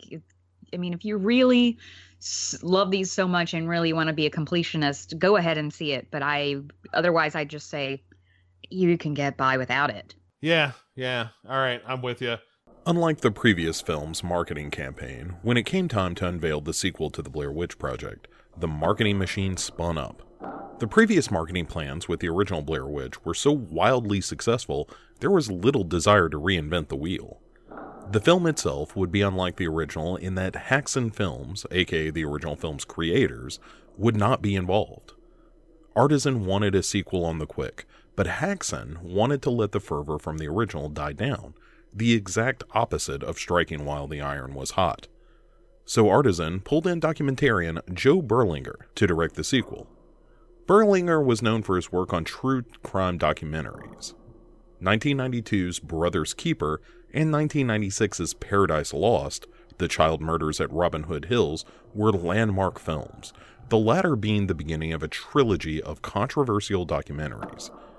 Book of Shadows, then, would be his first feature film. Of the film, Berlinger said, I thought of a more interesting way of connecting Blair Witch 2 to the documentary tradition would be to try to make a movie that tells a story, like a good documentary does, that is infused with social commentary because that is what a documentary is. A documentary is not about shaking the camera around, it's about telling a story that has social commentary embedded in it. He spent time in Burkittsville during the development of the screenplay and interviewed many of the locals about the experience of being at the epicenter of a cultural phenomenon. Berlinger wanted to examine the effects of media and what he referred to as lazy consumption of information, and how that might drive fanaticism to very dark places. While the movie was stylistically and thematically different from the original Blair Witch, Artisan still rolled out another of Dave Stern's dossier compilations, this time entitled Book of Shadows, like the sequel film. On October 18th, nine days ahead of the sequel's release, a three day Blair Witch Webfest began online, featuring contributions from Marilyn Manson and others. On the heels of this online event, the Sci Fi Channel aired Shadow of the Blair Witch, another fake documentary to help promote the film, just as Curse of the Blair Witch had done only a year before. Uh, let's turn our attention then to um, the documentary that pre- preceded, or not documentary, the mockumentary, um, which uh, preceded uh, uh, Book of Shadows, Blair Witch 2, which was uh, Shadow of the Blair Witch. And uh, Shadow of the Blair Witch, um, uh, once again, five days before Book of Shadows opens. And it tells us the uh, the premise is that this is the documentary about the real guy that Blair Witch 2 is based on. So we're already doing this kind of film within a film sort of thing that will carry through to um uh the film itself. But okay, so here's the thing. The jig is kind of upright. Like everyone knows that, that the Blair Witch is not a real thing. Right. And so yeah. I don't know that even this format works very well. And also, I don't know that it's a great companion piece to the movie, but then again, what on earth faux documentary ever would be a good companion yeah. to Blair Witch 2? I think really the only way you could do anything for that with this is to WNUF it and really just do like a, a videotaped news segment that was discussing the crimes. And much past that, I, I don't know how you really do anything with this. I mean, you, you do like a news segment that's discussing the influence of the first one and then what happened. And it, you have to keep it vague though, because you're pumping this one up. I, fuck, man, I don't, I don't know how you do it. I don't think it's necessary. Yeah. Yeah, that's when you, when you go the route of the second one, it, and it, you're not filming it in that same way, you know, the same way, same. I, I just don't think it works as well. You could have something afterwards, but I don't think you can have anything like previewing it. Yeah. It just yeah, it it doesn't fit the movie that it's supposed to be hyping. It's it's not real good on its own. Um yeah, it it just feels like a pale imitation of the really cool Curse of the Blair Witch doc. Uh that well, and is the big, totally worthwhile. The big difference is is the Curse of the Blair Witch was made by the guys that made the Blair Witch Project. Right. So right. a lot of the mythos and a lot of the people behind it were really just putting so much into that. Whereas this one, it does feel like a pale imitation because it was just, well, shit, they did it the first time. Let's do it again. And that's really what it comes off as. Speaking of let's do it again, let's talk about Book of Shadows Blair Witch 2. Why is it called Book of Shadows when there's no Book of Shadows in it? I, it's kind of a cool title, I suppose. Well, there is not an actual. Well, yes, there is. I think a is Book there? of Shadows or Grimoire because you have the Wiccan character and the points where she's chanting the certain uh I think uh Persephone chants right. and everything. She's got everything laid out there, and I think she has a book. Okay. Oh, It would uh, stand to reason. It, it, yeah, she would have some sort of grimoire, grimoire with her when she's preparing to do whatever. okay. Okay. I. Uh, uh, That's a right. possibility. I, Yeah. I'm not saying I remember off the top of my head if she had one, but I thought she did yeah. Not with not all her tip- other magical accoutrement. Yeah. And I'm, and I'm sorry I wanted to start it off that way and not to tip my hand too much, but I, I feel like with this film, there's a lot of missed potential. I never saw this in the theater. I only saw this when it hit home video. Did Did you guys see this in the theater? No. No. Yeah, because uh, Smoke on the Street when when this movie came out was like "Mhm, no, and so it, the movie got a lot of bad buzz. Um, but I also like obviously the studio wanted a sequel to Blair Witch Project because of all the money it made, but it doesn't feel like there was a real clear vision of what this movie was supposed to be or perhaps the execution uh is, is just not what what the philosophy of the film uh w- was trying to get at anyway let's get into this movie because it's fucking weird Well, the problem is, it, you have a struggle between what the filmmakers were were were working on it, you know, and producers where they what people wanted. You know, R- Right. right they and- agreed upon it. They got a film, and then they're like, "Wait, we agreed to this? Oh, Yeah. let's change this." Yeah. exactly. And then it it comes out because it was anyway. Go ahead, S- start. Boom. Right. Yeah. No. We- I mean, we'll you're right. more. Th- this movie is clearly a victim of studio interference. But even if the studio hadn't interfered, also what the, um, because the base movie that's here, even if you expanded it, is still weird as fuck compared to what the like where we started with the movie before was this tiny little movie about kids lost in the woods all right so when we open this movie it's sort of this pop culture was it or was it not real? Like kurt loder is right there front and center from mtv news being like blair witch project was it real? And we we get our first uh hints that there our main character jeffrey played by burn notices jeffrey donovan i think? Yeah. um also how many times do you get to say burn notices whoever well, when mentioning him, Meghan Markle wasn't she on Burn Notice? was she Was that her show? Or I don't know. What's that other one? I don't know. One of those shows on the same network. Anyway, go ahead. Um, Sorry. Oh, now I got Meghan Markle on the brain.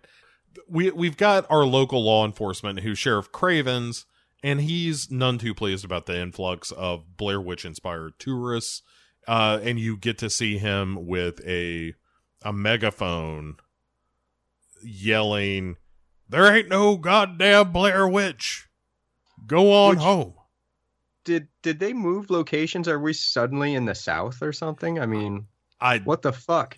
Get out of these woods and go home! There is no goddamn Blair Witch! but but here's the thing: like this is not found footage. This is a, a They were in the South movie. to begin with. Maryland is eh, it's kind of It's the, south. it's the border. It's the Yeah. border right yeah, there. yeah, no, you're I, not I guess. I just when I think of Maryland, I don't think of I know. I people like. Mr. Craven here. Goddamn sons of bitches, get out of my woods! What? There ain't no freaking witch out here. Ugh. I don't know the Really? rule shit. Sometimes it's He's sort of the crazy Ralph. yeah, a little bit. Um, so uh, we meet our heroes who are on a tour of Blair Witch landmarks with Jeffrey as the guide. Uh, we've got Stephen and Tristan who are working on a book um, about the the Blair Witch phenomenon. We have Erica who is the, uh, the Wiccan, and then you have Kim who's the goth girl. And then it turns out that Jeffrey and and co this is his first tour that he's giving and uh they're going to go to the ruins of Rustin Parr's house uh as their their first stop. On on the hike, uh Erica sniffs out that Tristan is preggers And uh I mean, don't get excited. It doesn't mean that much at the end of the day. So how far along are you? What do you mean? The baby. How many weeks? Six. You don't want to keep it, do you? No, but Steven wants the baby. Yes. How do you know? I don't know. So what are you gonna do? I don't know. And then they get to the Parr ruins, and then there's a magic tree that wasn't there before.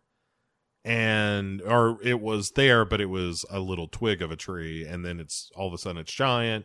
And then Erica and uh Tristan have a chat about Elly Kedward. So we're we're at least leaning into the original mythology that that once upon a time there was a woman named Elly Kedward who was uh, accused of being a witch and driven out of uh, what was Blair at the time and left to die in the woods, and she cursed the town. So what are you really doing? Communing with Elly Kedward. The Blair Witch? I thought you embraced nature, not evil. No, you don't understand. Elly was a good witch. I mean, she was an earth child, like me. She's gonna be my mentor. You've spoken with her? Not yet. Jeffrey is, uh, uh, you know, on the hunt for anything supernatural like, and ha- and rattles off, you know, the list of cameras uh, he's got, and then uh, Steven kind of poses the theme of the film, which is the idea of uh, the creation of myth that by believing in a thing, you sort of create a thing. Um, The Tulpa effect. the Tulpa effect, very much so. If you're a fan of Twin Peaks, this will be very familiar uh, to you. And the story of this movie to me is there are a lot of interesting ideas, and this is Yes. one of them. Um, and the idea that the Blair Witch wasn't real until they made a movie and then all of a sudden people believed in the Blair Witch is an interesting idea. It just also contradicts the idea of like here's this history of the Blair Witch. They're kind of hanging out at Rustin Parr's house and everybody's uh having some beers and a good time. Jeffrey proposes a documentary on uh Kim and being goth. Uh and I don't know. I mean, Vanessa, do you want to like what is your take on both because they're, they're kind of like hitting you with the one-two punch of here's a wiccan character and a goth character and why and they're so not you the come same to me. I, you're goddamn right i do um right well that's that's part of why you have me around well yeah that's true. They could have just made them the same character uh, like combined into one person but um i guess they feel somehow that they need to have an odd number of people. I don't know. Well, I, I think with the two as well, they f- it feels like they're hoping for a red herring in there that you're going to lean towards one of them. right and maybe that's maybe that's it For, but But- a red herring for who? The witch is I guess. yeah. Well, or who the who's the supposed killer is at the end of the day. right yeah. See this is where we get into trouble because it's like maybe? Um i don't know. Uh so while they're out there uh, farting around uh at, at Rustin Parr's place um another tour group shows up and they get rid of them by uh, our our group our tour group gets rid of the other tour group by inventing a story about like oh we saw some weird shit at coffin rock. And they're like well we're gonna go check it out. And so our group continues to party and they're having themselves an old fashioned forest sin party. And I, I like that even the pregnant one is pounding down some booze. oh sure. Well she's oh not yeah, doesn't seem real crazy about the idea of being pregnant in the first place but yeah, Nope. exactly. um It's also she's early on. and we we st- we get some flashes in here because it's you know early 2000s at this point and so we have to have some some quick like nine inch nails editing in here and so we do and it, it looks like some violent shit is uh going on and when they wakey wakey the next morning, the it like the the sky is filled with floating confetti, and Tristan has had a dream of a dead baby in the river. That's pretty creepy. And uh that she killed. right, Yeah, that she murders. it's almost like a sacrifice. Mm-hmm. well, that's not nice. Wow. Well, Uh, you don't even really get that it's a baby. She wades out with something in her arms, and then as she holds it down, blood comes up, and you hear a baby screaming. Yeah. So, and it, it's a pretty creepy scene really it just doesn't really come to anything no. and Well, that could be said a lot in this film.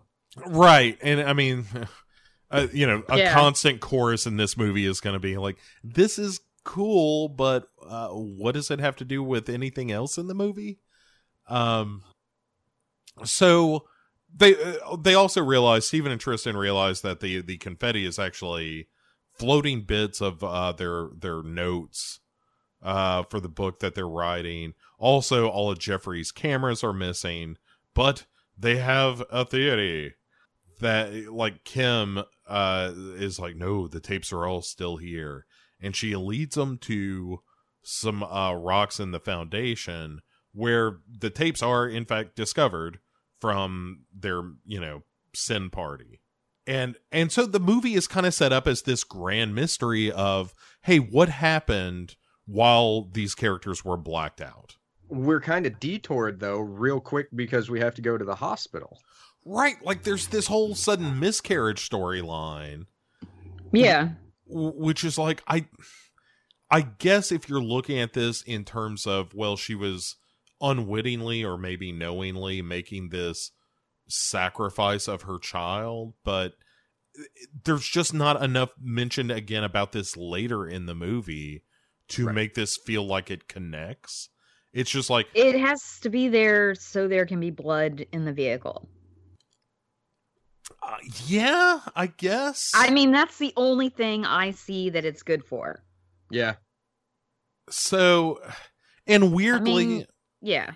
uh, like after it's like, hey, you had a miscarriage, they all decide to go back to Jeffrey's place to go through these tapes and figure out like, well, what happened? And uh so and he also says like, hey, I've got surveillance cameras all through the house. Um also. And it turns out that he's making a living kind of selling souvenirs. And uh they start going through the videotapes found in the you know the Rustin Parr Foundation, and they see this tree, uh, you know that they noted at the party. Only now it's a tiny little twig of a tree, uh, and you know like a a, a baby tree. What is growing there? And uh, th- again, this harkens back to the shit I like in these movies, where it's like, oh, once you go into these woods, time and space get wonky. And there's some of that in this, but the time stuff really doesn't matter.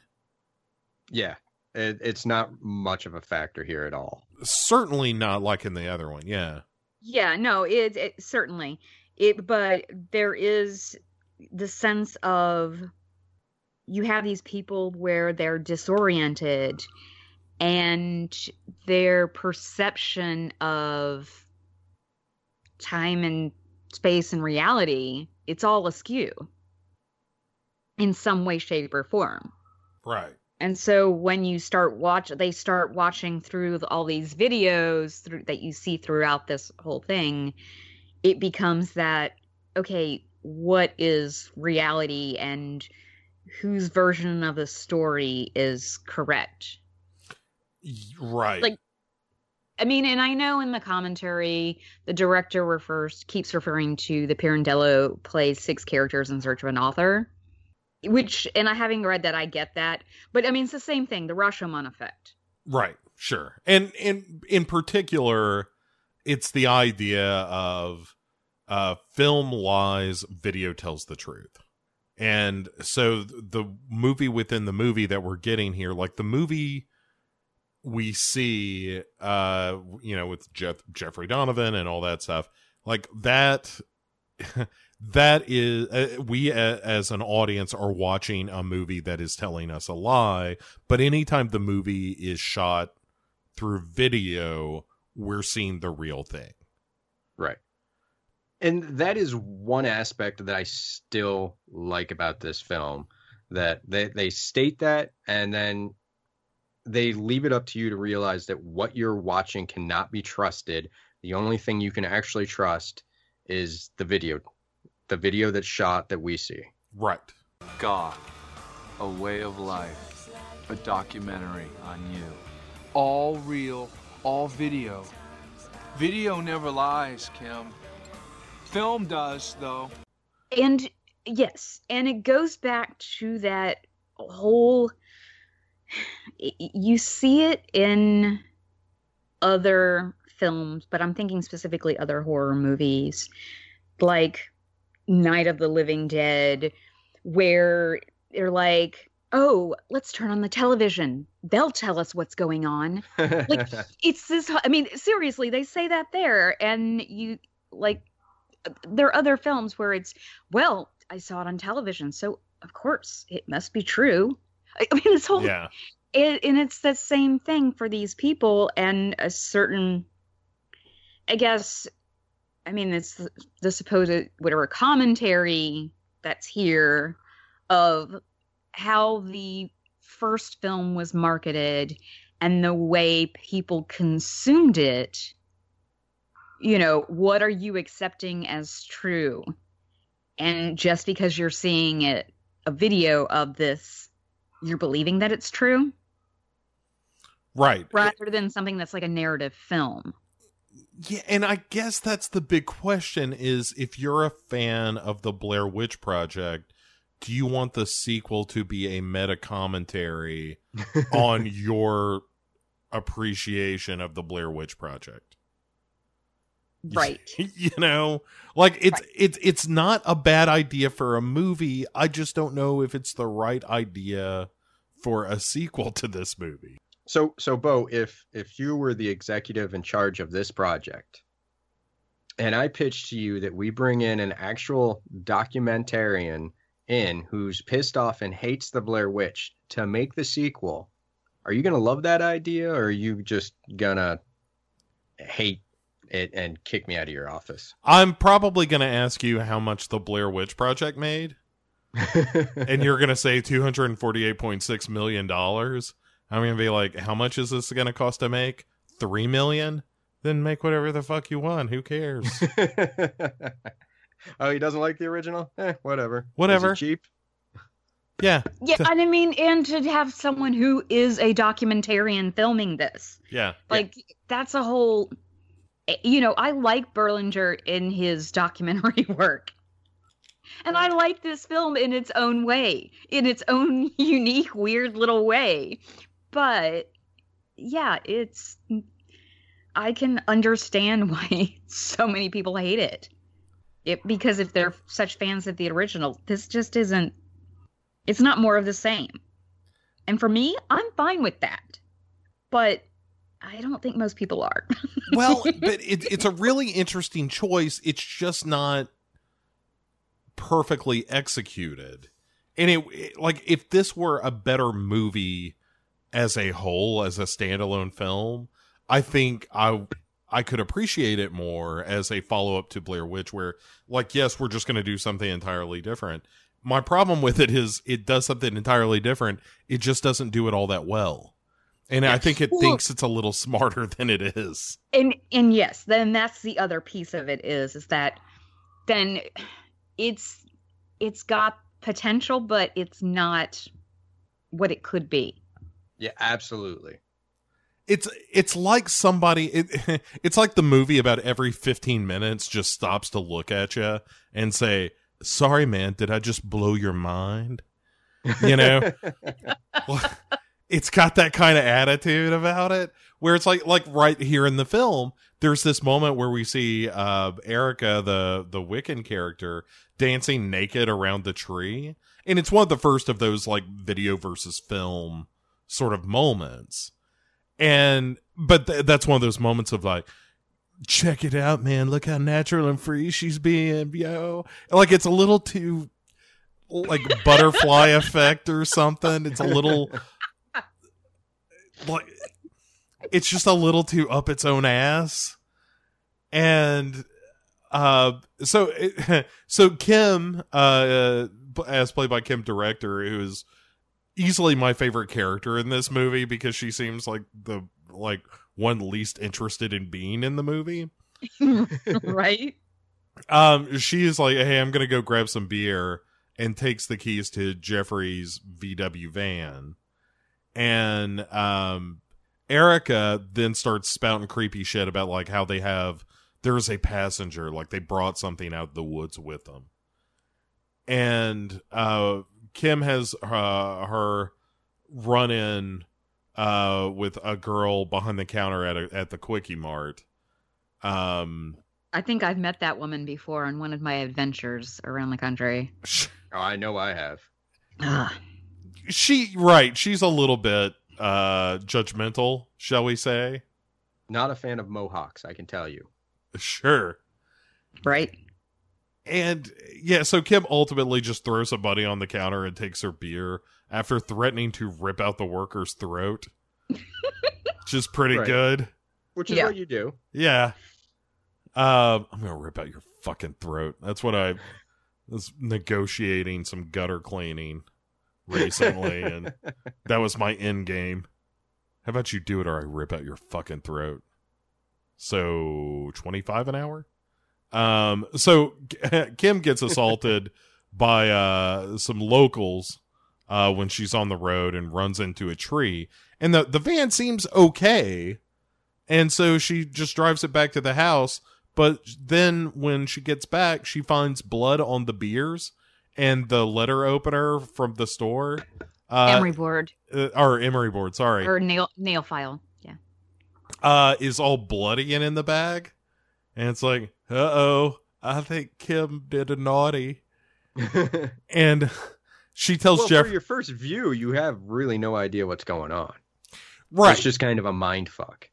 You're getting ghost kids walking backwards and Right. weird shit like that. So Yeah, because she veers. Ha- why she hits the tree is because she veers away because she thinks she's going to hit all the kids. She sees the ghosts of the kids that uh, Rustin Parr killed. right. But yeah, you also see her reaching to get the beer out, and she stabs herself in the hand.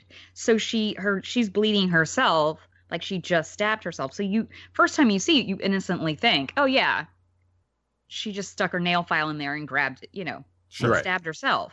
Uh, but so she tells uh Jeffrey like, "Hey, I dented your van," and um, Erica says, "Look, I'm gonna drive Stephen and Tristan into town," but suddenly uh, Erica's gone, and the van's front end looks all fucked up, and Jeffrey's like, "Hey." You said you dented my van. What the fuck is going on here? And so now all of a sudden it's all hands on deck to find Erica, who has gone suddenly missing to the point where they just find her clothes and jewelry in a pile as if she just vanished out of them. because they saw the craft and they know how that trick works. right. And Like seriously, they did the Sorry, same I- shit. In, they did the same shit in the craft. That's that's true, but uh, Anyway, and it was better. with this modern perception, most people are gonna think that Thanos just snapped her away or some shit. oh, that would be pretty good if like that was cut into the Avengers. Um, just see picture of Erica's clothes. Um, so uh, Sheriff Cravens interrupts the the hunt for Erica though to tell him to turn on your television. And sure enough, on television there is a video. Uh, it should be pointed out of a bunch of bodies being discovered at Coffin Rock, uh, where the other tourist group was headed. What do you want from me? I got five corpses here. Look, I had nothing to do with that. Now, you might not have been in charge here, but I know you had something to do with this. So you and your little friends had best just sit tight. And that means you don't leave this county till I say it's okay. and then an owl crashes through the window Uh, and Jeffrey is is starting to get all paranoid with Erica uh missing. She kind of makes a good scapegoat, and everyone is kind of blaming Erica, or certainly Jeffrey is, for things getting a little batshit in the house. Gotta blame the witch. of course. Well, at this Like- point, I mean, really? yeah, at, at this point, I I can't really blame him.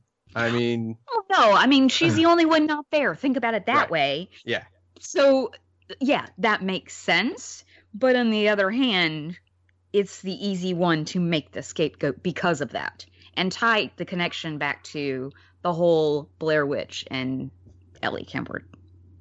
Stephen spots Erica on the rickety old iron bridge outside above the alligator moat or whatever. And she is giving him uh, this warning about, like, you know, typical witch shit of, like, hey, you're all gonna die. And then. and and she's walking eh, backwards. Every time we see one of these apparitions, they're always moving in reverse. Right, which will come to its Scooby Doo conclusion very shortly. and and the the bridge collapses on uh poor Steven, uh, who they have to yank back inside. Um and Tristan says that she is believes that she's looking through Elly Kedward's eyes now. Um as if Elly Kedward is starting to influence Tristan's behavior. They did it. The little bastard boys. They did it. They hanged her. The little bastard boys. It's only a dream. They're, they're not mine. They're Elly Kedward's dreams. I don't know why I'm having them. Why do you think they're Elly Kedward? Because I'm seeing them through her eyes. Tied to the tree where they banished her to. And the bad little boys from Blair Village sneaking out to the woods to see if she was still alive. And they let their big dogs bite at her, and they poked her with sticks, and then when the blood that came out of her, they put their palms in it and pressed it on her flesh. And then when they found she was still alive, they untied her and they put the ropes around her neck and they hanged her from the big tree. and Kim decides, "Hey, we should call the hospital." Uh, everybody is acting all fucking crazy. Like Tristan's going nuts. We don't know where Erica is. Things are not good. Um, and then she, like, is looking, uh, I guess, for the phone, and finds all the files on all of them inside Jeffrey's desk. And when she confronts Jeffrey with this, he's like, I have no idea where any of that came from. And in the midst of all this, Sheriff Cravens arrives outside and, like, via megaphone is like, I need you to come out so I can talk to you about all them dead people at Coffin Rock. Get your ass out here, boy. Don't you play possum on me, son. You do that too well. I was a Southern sheriff in a previous life. Previous life. Okay. ho- hopefully in a later one too. Oh pretty, lord. pretty good gig. Not gonna lie. Mhm. Um, take a couple of kickbacks from the local brothel, fall in love with a madam, sing some songs. Wait a second, that's the best little whorehouse in Texas.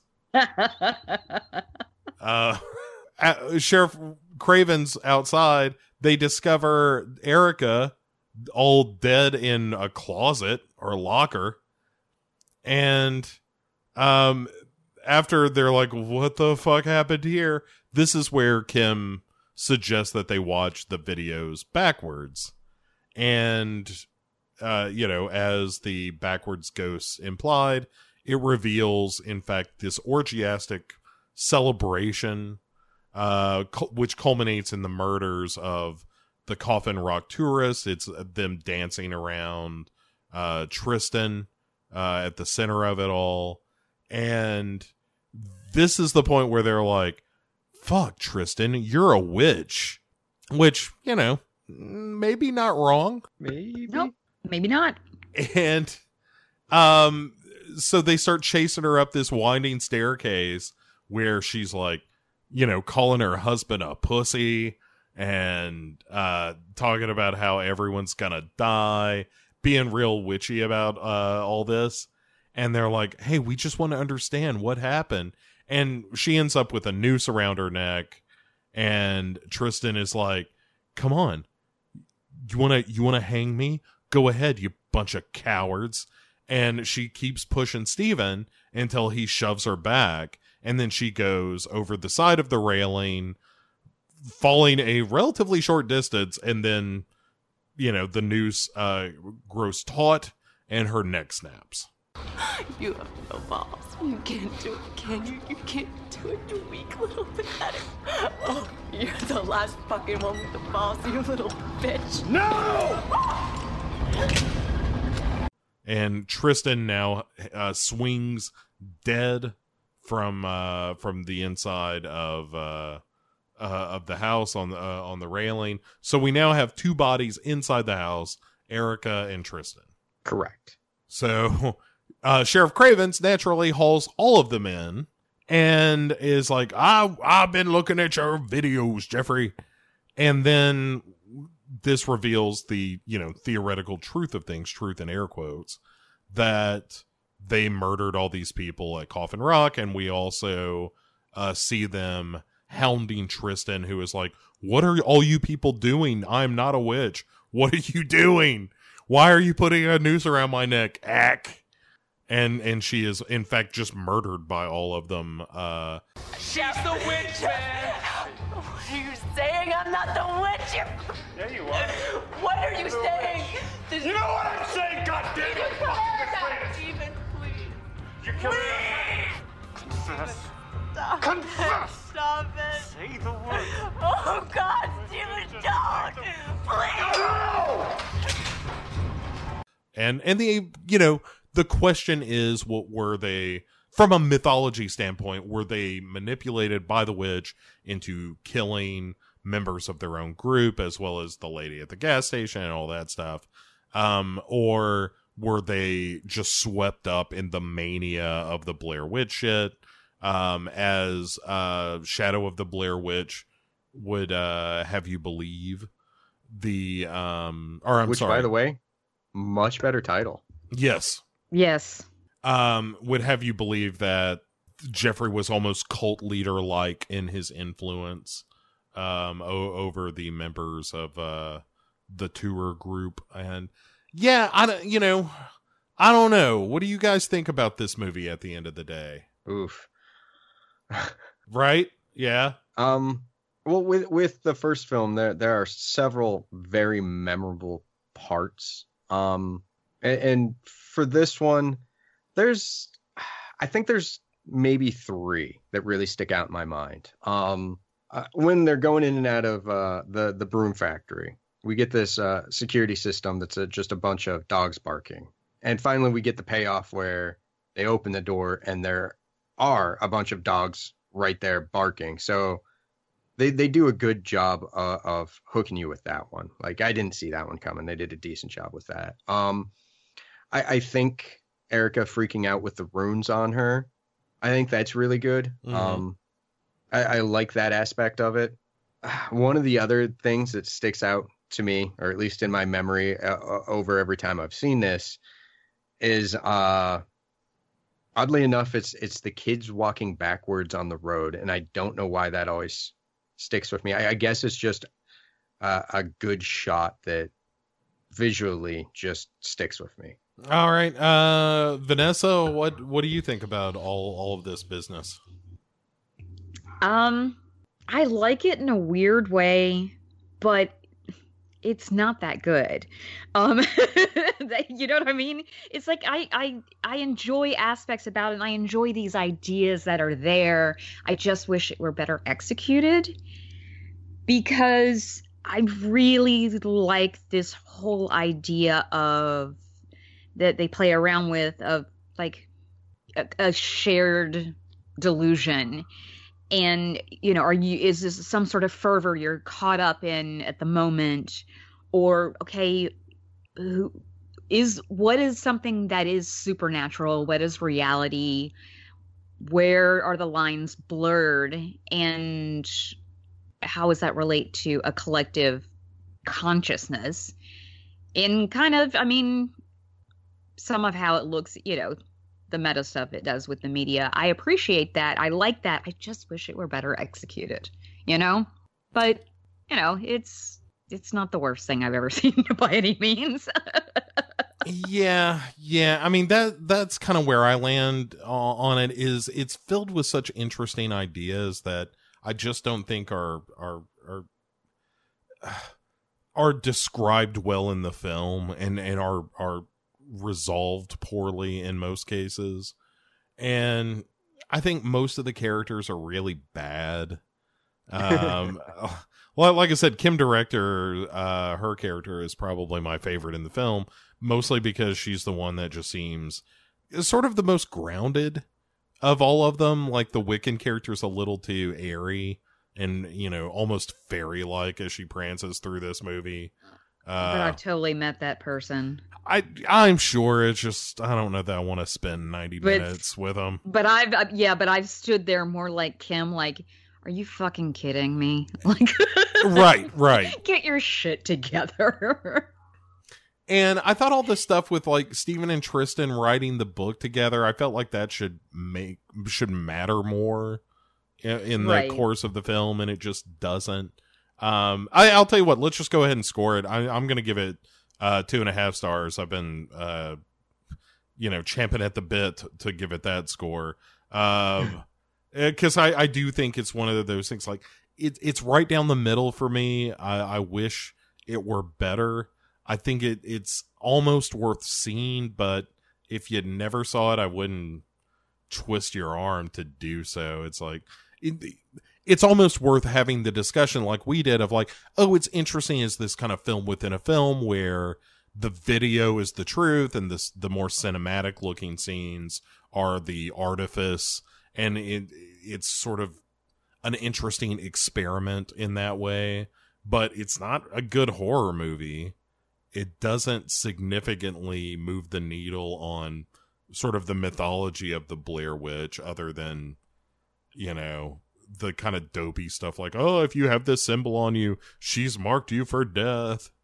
Uh you know it's like eh I don't like that. That that just makes it feel like a monster movie or something. Um but yeah uh so John what do you what do you say as far as the score goes? Um, well, uh, everything you guys uh, have brought up uh, are great points, and that's actually why, um, about two weeks ago, I was actually able to track down somebody that has recreated the director's vision of this. Um, now, sadly, I haven't yet got to watch it because I'm trying to plow through so much of this year so I can do the end of review show for my podcast. But uh, I'm hoping that pulls a lot of this together because for me, when this first came out on VHS, I, or actually DVD, sorry, I was a fan of it, but I've grown to have a troubled relationship with it since. And you know, just looking at it as a follow up to the original film, it's a horrible, hor- it's it's a horrible follow up of that. But I guess if you just view it as like an early '90s horror film, it's it's not too bad. I've I've definitely seen worse. Um, with this viewing, I, I was really able to kind of see what the director was trying to go for. And that idea is actually pretty interesting, but sadly, those ideas just, they're not flushed out and we're left with this really kind of ambiguous film that really wants to leave you questioning a lot, but it's just not put together well enough that it does. And it's it's just an okay film. And I agree with you, Bo. It's it's two and a half stars. all right Vanessa we have a hive mind going on here of two and a half stars don't fuck this up Two and a half stars. Yeah. nice nice I yeah.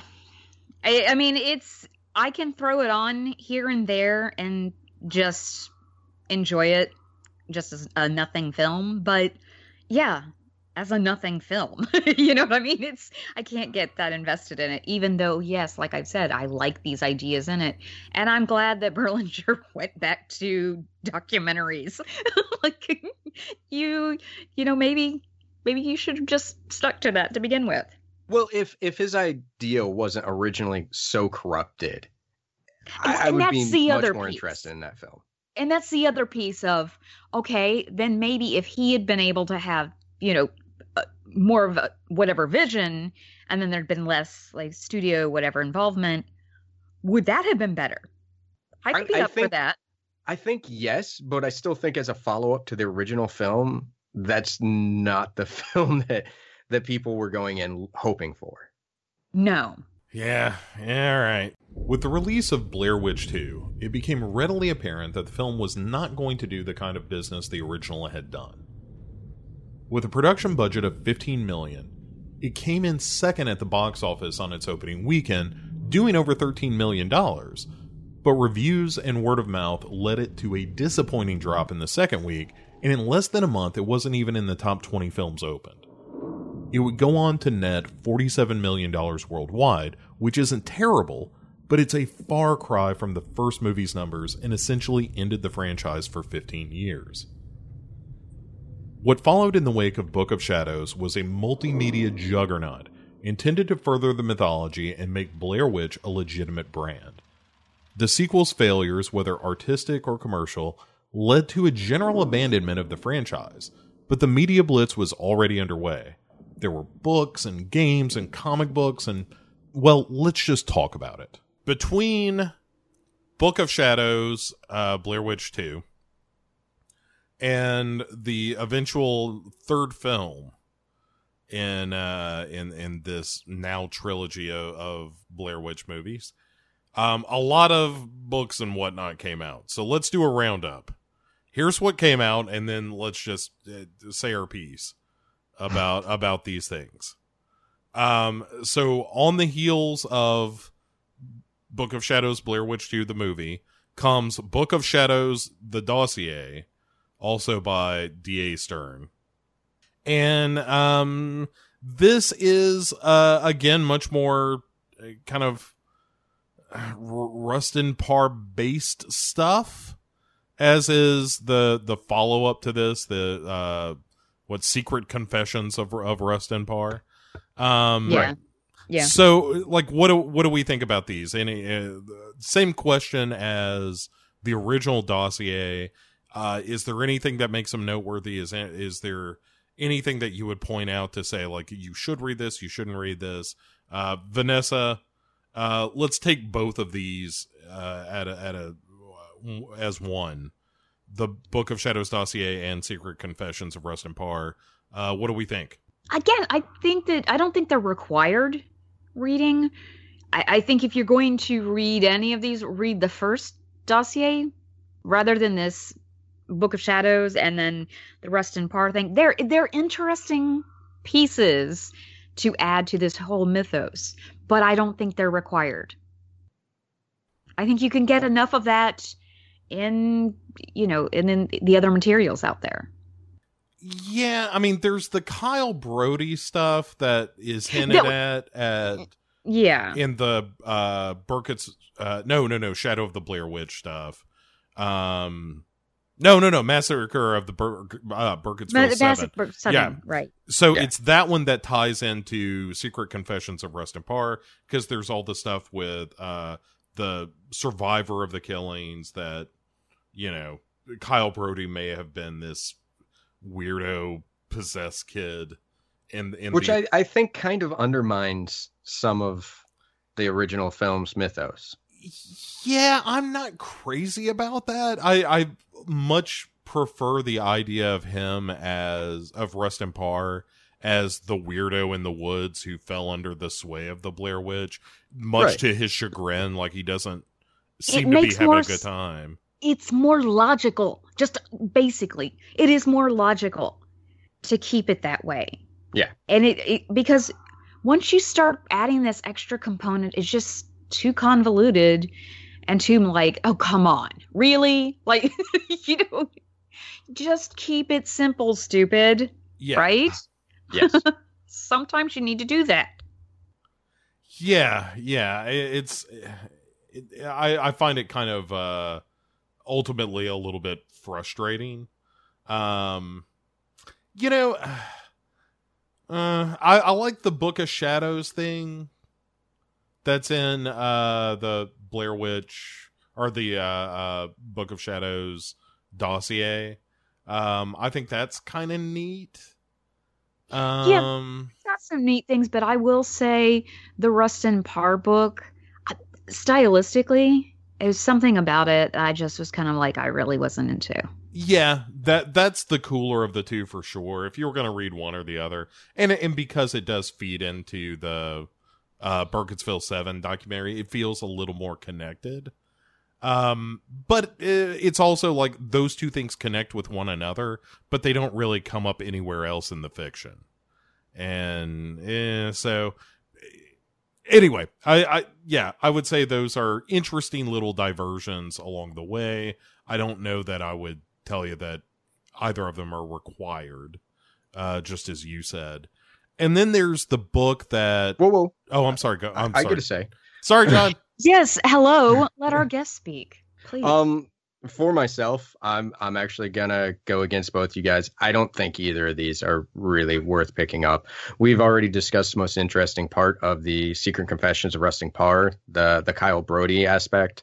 Um, it, it's fair enough on its own. It, it, it's okay, but to me, the the dossier, I, I'm to save everyone the time. The most interesting aspect of that is Erica might not be real. She might be the Blair Witch, which I loved that aspect. I really wish they would have flushed that out more in the book, um, a la like the the first Well. dossier, or flushed it out in the movie. But well, that goes then into some of the young adult stuff.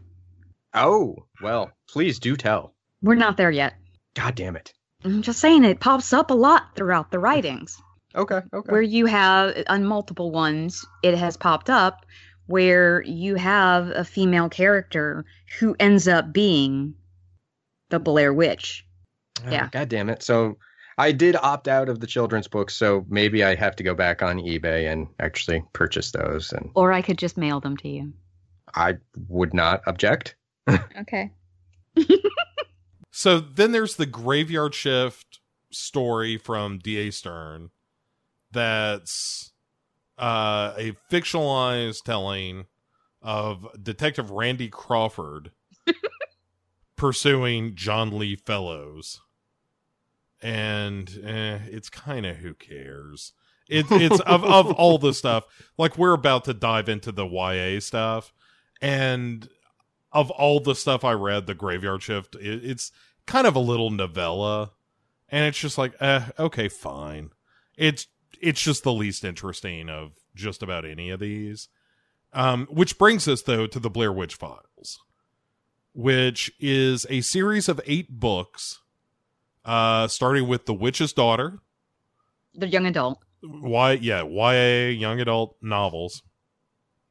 Um The Witch's Daughter, The Dark Room, The Drowning Ghost, Blood Nightmare, my favorite title, The Death Card, The Prisoner, The Night Shifters, and The Obsession.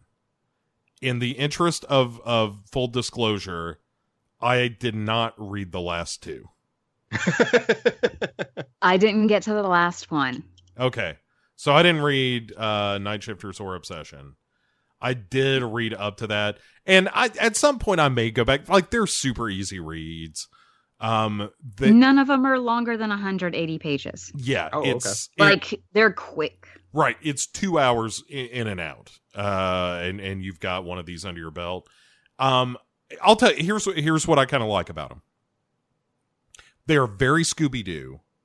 Um, it is a, the the character's name is Cade Merrill, who is the cousin of Heather Donahue, who starts a website uh, called the Blair Witch Files, and it's he's looking for information about Heather's disappearance, but um, it it ends up being various supernatural cases in and around uh, the Black Hills, and it is uh heavily inspired by the X Files, hence the title The Blair Witch Files, because the X Files was about the biggest thing on television uh, at this time. Um, it's a lot of like, here's a spooky thing, and you know, a lot of these end with maybe it's real, maybe it's not.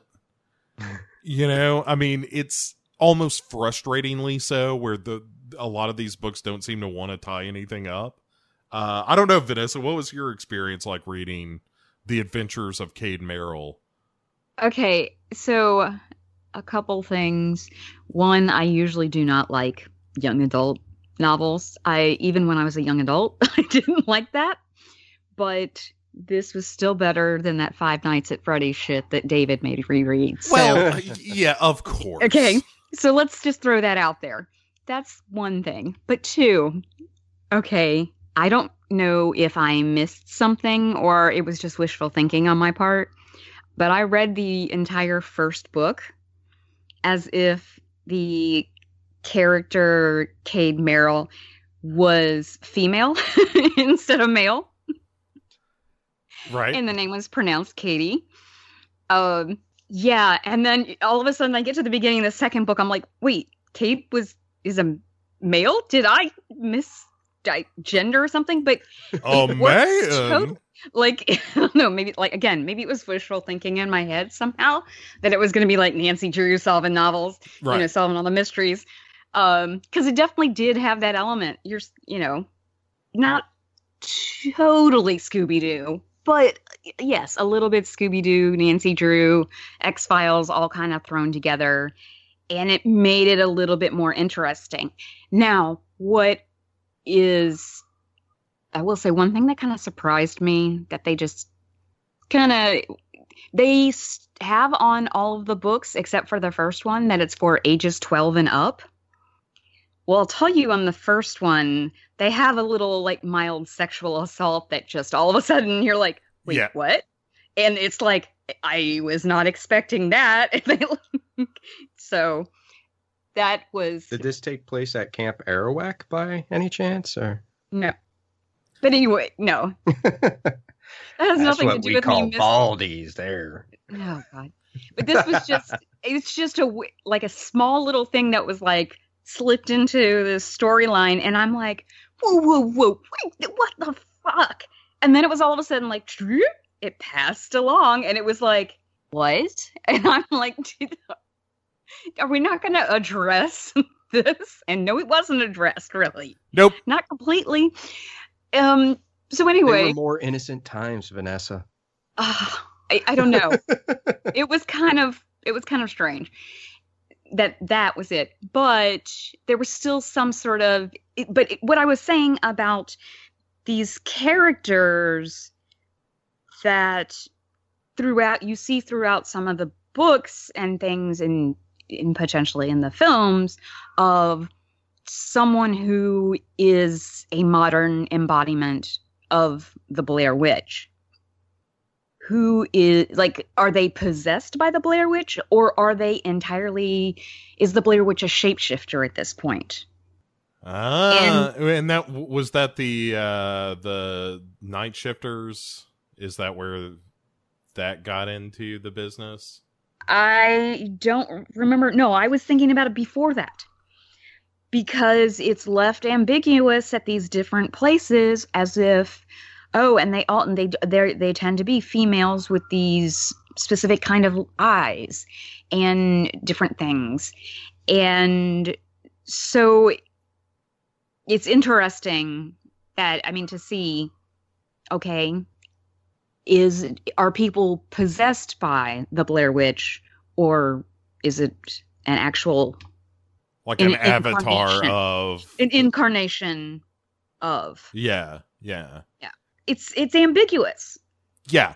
And and- the other thing that kind of drops in as far as mythology goes is there's some business with Rustin Parr's brother Dale um who just ends up dying. Um but it's I don't know. I, here's what I would say about the Blair Witch files that I've read, the the six that I I have I've read for myself. Um, I they're they're breezy reads.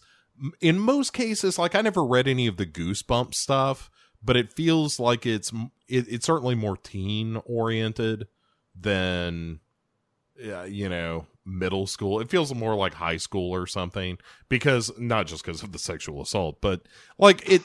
that was just that first one Yeah, the other ones weren't like that but there's you know uh there it, it, it's certainly trafficking and and the horror stuff but like you said uh or my original uh, complaint with a lot of these uh, books was that it always seems like it wraps up in a place of this could have been supernatural or maybe not. And I I always felt like Yes. th- this always feels like a little bit one time or another. It it, but again, this was the X Files influence. It was just like, well, maybe it's aliens, but maybe not. Uh, and it just feels a little too wishy washy.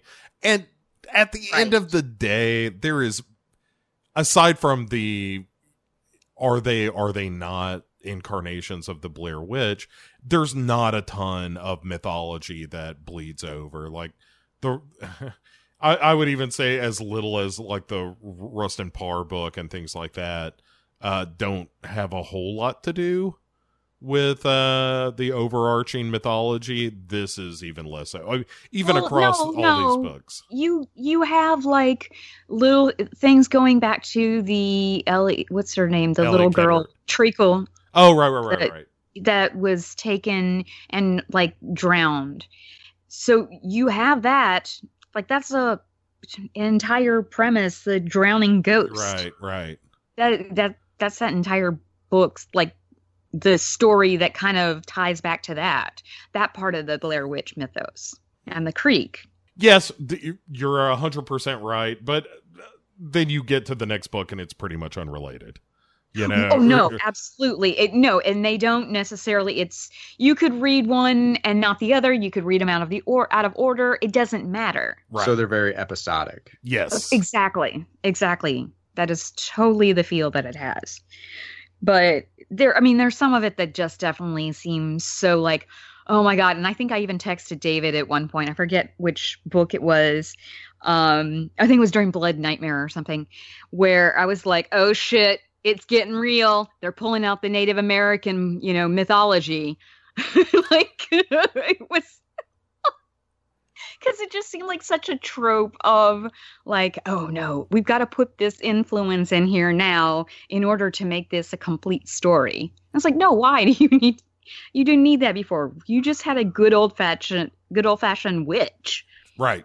You don't need all this other thing about the Native Americans and did they curse the land before you know the the Blair Witch was there or no you're overcomplicating again keep it simple stupid yep it's too much too much too much But all right, but that same stuff. All right, so that's a good lead in. Did you want to say anything else about the Blair Witch Files? I don't want to shortchange. no All right, no uh, but I was pleasantly surprised I do have to say that they're not bad. They're, they're like not they, bad They're they really are not bad right. They're they're plenty fun for like rainy afternoon, kind of fun reading. Uh, and and as you said, like just such quick reads that it it makes it bearable, if not pleasurable.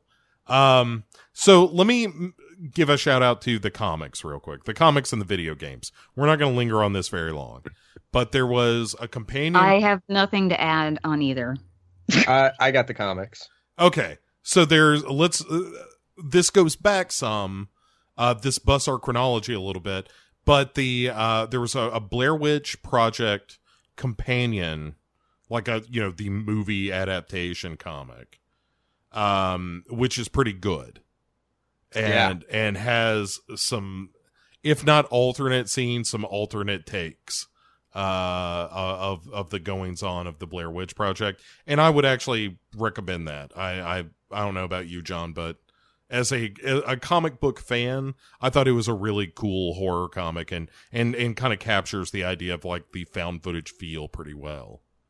Yeah, no, I completely agree. Um, I, I really enjoyed that one. In fact, so much so that I went out of my way to purchase uh, two copies. So I have the, I, I nerded out a bit and bought a never opened limited edition with the certificate of authenticity one that I've never touched. It's still in its nice little sealed bag. And I bought another one just to read again. Nice. Uh cool. well done. So um yeah, it's cool. So then there's in October of 2000 there is Dark Testaments which is uh, a a one-off comic that is uh, again tied to Rustin Parr and um it basically goes against all the Kyle Brody stuff and is the story of Rustin Parr being manipulated by the Blair Witch. Right. And like the whole it's it's basically a character profile of Rustin Parr who is this nice kind kind of slow kid who gets seduced into uh, the witch's clutches thanks to his uh, jerk brother Dale, and who appears to be under the influence of the Blair Witch, and then basically he's grooming Rustin Parr to take that place, and uh, it's kind of cool. It's a fun little bit of mythology. I, I again uh, for a one-off comic like the original was, I recommend it. Uh, and um, did you catch that one as well, John? Yeah, um, I actually thought the backstory of Rustin and that one was quite good. Um, I really enjoyed how that one uh, really kind of gave us a background on him and, and the the added bit of his twin brother and the whole sacrifice there. I, I thought it was good. I enjoyed it. It wasn't as as good as the Blair Witch, uh, but I still enjoyed that one. And then we come to the final comic uh, interpretation, expansion of the Blair Witch story, uh, which is a four issue series called The Blair Witch Chronicles, which tells four different stories at four different times. And the quick summary is in 1827, a um, a church is going to be founded in Burkittsville but uh, the Blair Witch uh, decides no. And then the there's one in 1911, which is a family not providing an offering to the Blair Witch before they go out hunting, and then uh, they all end up dying terribly. And uh, there's a theme to all of these. And then in 1955, there's a like Lover's Lane kind of story and um then it ends up being like this big curse that haunts a family forever. And then uh, there's 1991 which is when a local coven of wiccans uh goes is asked to come to burkittsville to cleanse a house uh, on the edge of the black hill forest. And the protection spell they want to cast backfires and then they're all uh horribly murdered. So it, but I'll, I gotta say, I thought they were uh, pretty fun as a whole. Um, I don't know that they expand. It, it's more just like, okay, here's some stuff you kind of know about the Blair Witch, and also she fucks these people up. And right, and and I did just enjoy these little uh, added stories. Right. It it could have been another Blair Witch movie with a different set of characters or something, and that's kind of what the comics are. But they're cool. Like I I especially like the one about all the Wiccans because I like a, a good story where somebody uh is called in to do something and they fuck it all up because they don't really know what they're doing. and and then just get murdered for their trouble. I like that stuff and and it's pretty good. Like you can buy that volume for like the Kindle for eight or nine bucks. So if you like Blair Witch stuff, I think all the comics are actually pretty good. Um, you know, Now, did you did you actually get the one? ah, shit, I can't remember the the name. Uh, but it keeps discussing uh, the Wood Witch says, where we get a different take on the stories told in the Blair Witch, the mythos. uh, oh no, I did not. Tell me all about it. Oh well, this one this one just gives us a slightly different take on some of the mythos, like um uh the the slaughter uh Coffin Rock, like um uh, the the whole story behind this comic because it even has it its own story and it tells us in a forward that um this uh college kid was out there and he was blind and uh mute and while in the Black Hills on some tour, he gets hit in the back of the head. And while unconscious or semi conscious, he hears an old woman whispering tales to him. And shortly thereafter, he drops out of college, writes his own comic, and self publishes it. And then in another year, he ends up committing suicide. Well, this comic book artist ended up stumbling across one of these crudely made ones and actually decided to replicate it in a more consumer friendly fashion. So we we get kind of the story of the the slaughter at Coffin Rock, and I, I like it because um, the girl is used as a puppet, the one that is missing, and um, she is actually the one that kills the man, but she's under control of the Blair Witch.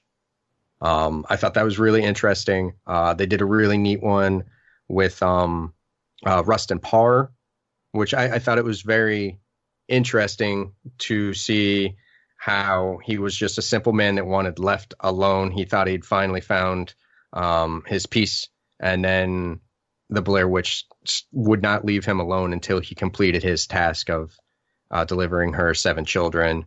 Um, and, and actually, it started off with a story of Elly herself and how she had moved town to town until she settled in Burkittsville because, well, the town of Blair then, um, because she felt she was cursed and she was always fighting against that to remain holy and pure until some uh, children uh, spied her making the little stick figures because it was kind of a way of her dealing with the curse and trying to keep it at bay. And then finally, she was tortured and left for dead uh, because the children, you know, told on her, blah, blah, blah. And uh, she was so weak that she couldn't fight off the curse anymore and then became the Blair Witch. Ah, okay. Uh, uh all right. All right.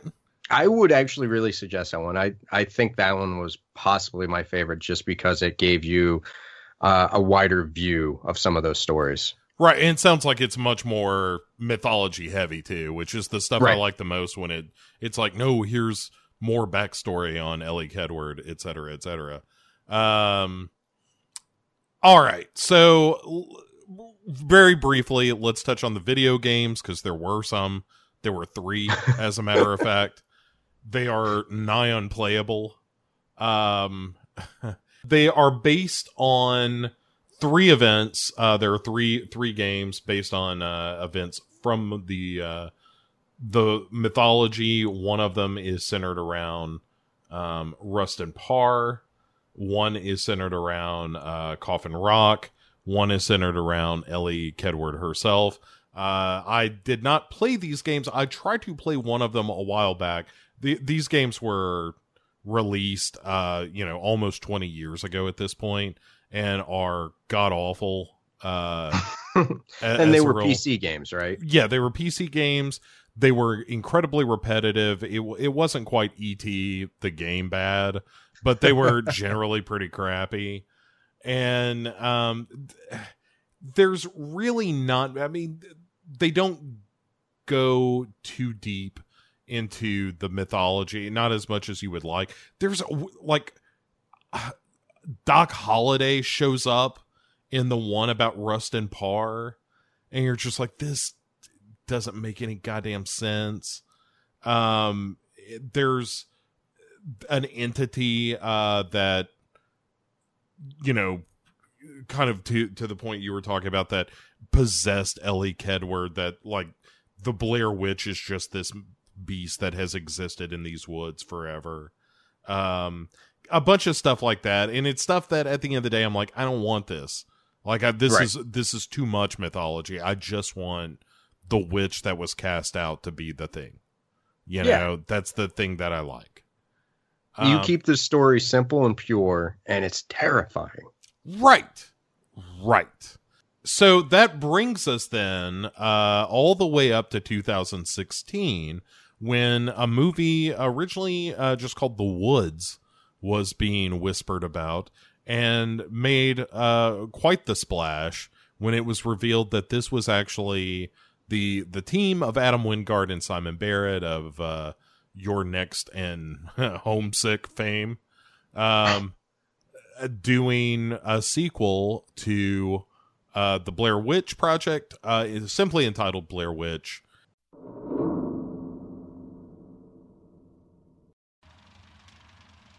In 2009, the original film's directors, Eduardo Sanchez and Daniel Myrick, announced they would be producing a third film in the Blair Witch series.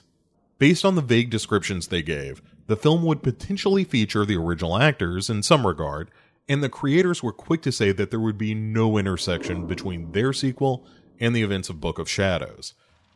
The duo went quiet for a couple of years, then in 2011, Eduardo Sanchez broke his silence to say that Lionsgate was the holdup in getting the sequel off the ground, pending their approval of the sequel story. And also, Daniel Myrick and Eduardo Sanchez had to find time when they were both free to do the film. Along the way, director Adam Wingard ran into Sanchez and Myrick at the Sundance Film Festival when Wingard was promoting VHS 2. He casually asked why there weren't more Blair Witch movies, inadvertently putting himself on a path to making the sequel. Adam Wingard and his frequent collaborator, writer Simon Barrett, were forging a name for themselves in the horror world. In 2007, Wingard debuted as director with the low budget but effective Homesick, starring Bill Moseley and Tiffany Shepis. His next film was a psychedelic head trip of a movie called Pop Skull, but it was his first partnership with Simon Barrett that would give his career its boost. A Horrible Way to Die was a lean and brutal thriller which nabbed prizes for actor, actress, and Simon Barrett's screenplay at the 2010 Fantastic Fest. The next collaboration would be You're Next, a movie which all horror fans are apt to know for its dark humor and its sly meta commentary. With their follow up, The Guest, it seemed clear that there was something special about this pairing of creators. Barrett stated that by the time he and Wingard were brought in, most of the development on the Blair Witch sequel was done, meaning that a story existed and many of the plot beats were hammered out. Barrett suggested adding to the list of characters to increase opportunities for scares and to give the film a slightly different dynamic than the original. He wanted to include characters from Burkittsville along with a group of characters inspired to look for Heather after finding a video online of the missing student. The film shot in 2015 in the woods of British Columbia and Canada. When it came time to shoot scenes with a house, a set was used for a stand in. The entire production was shot under the title The Woods, and posters leaked out under the same name.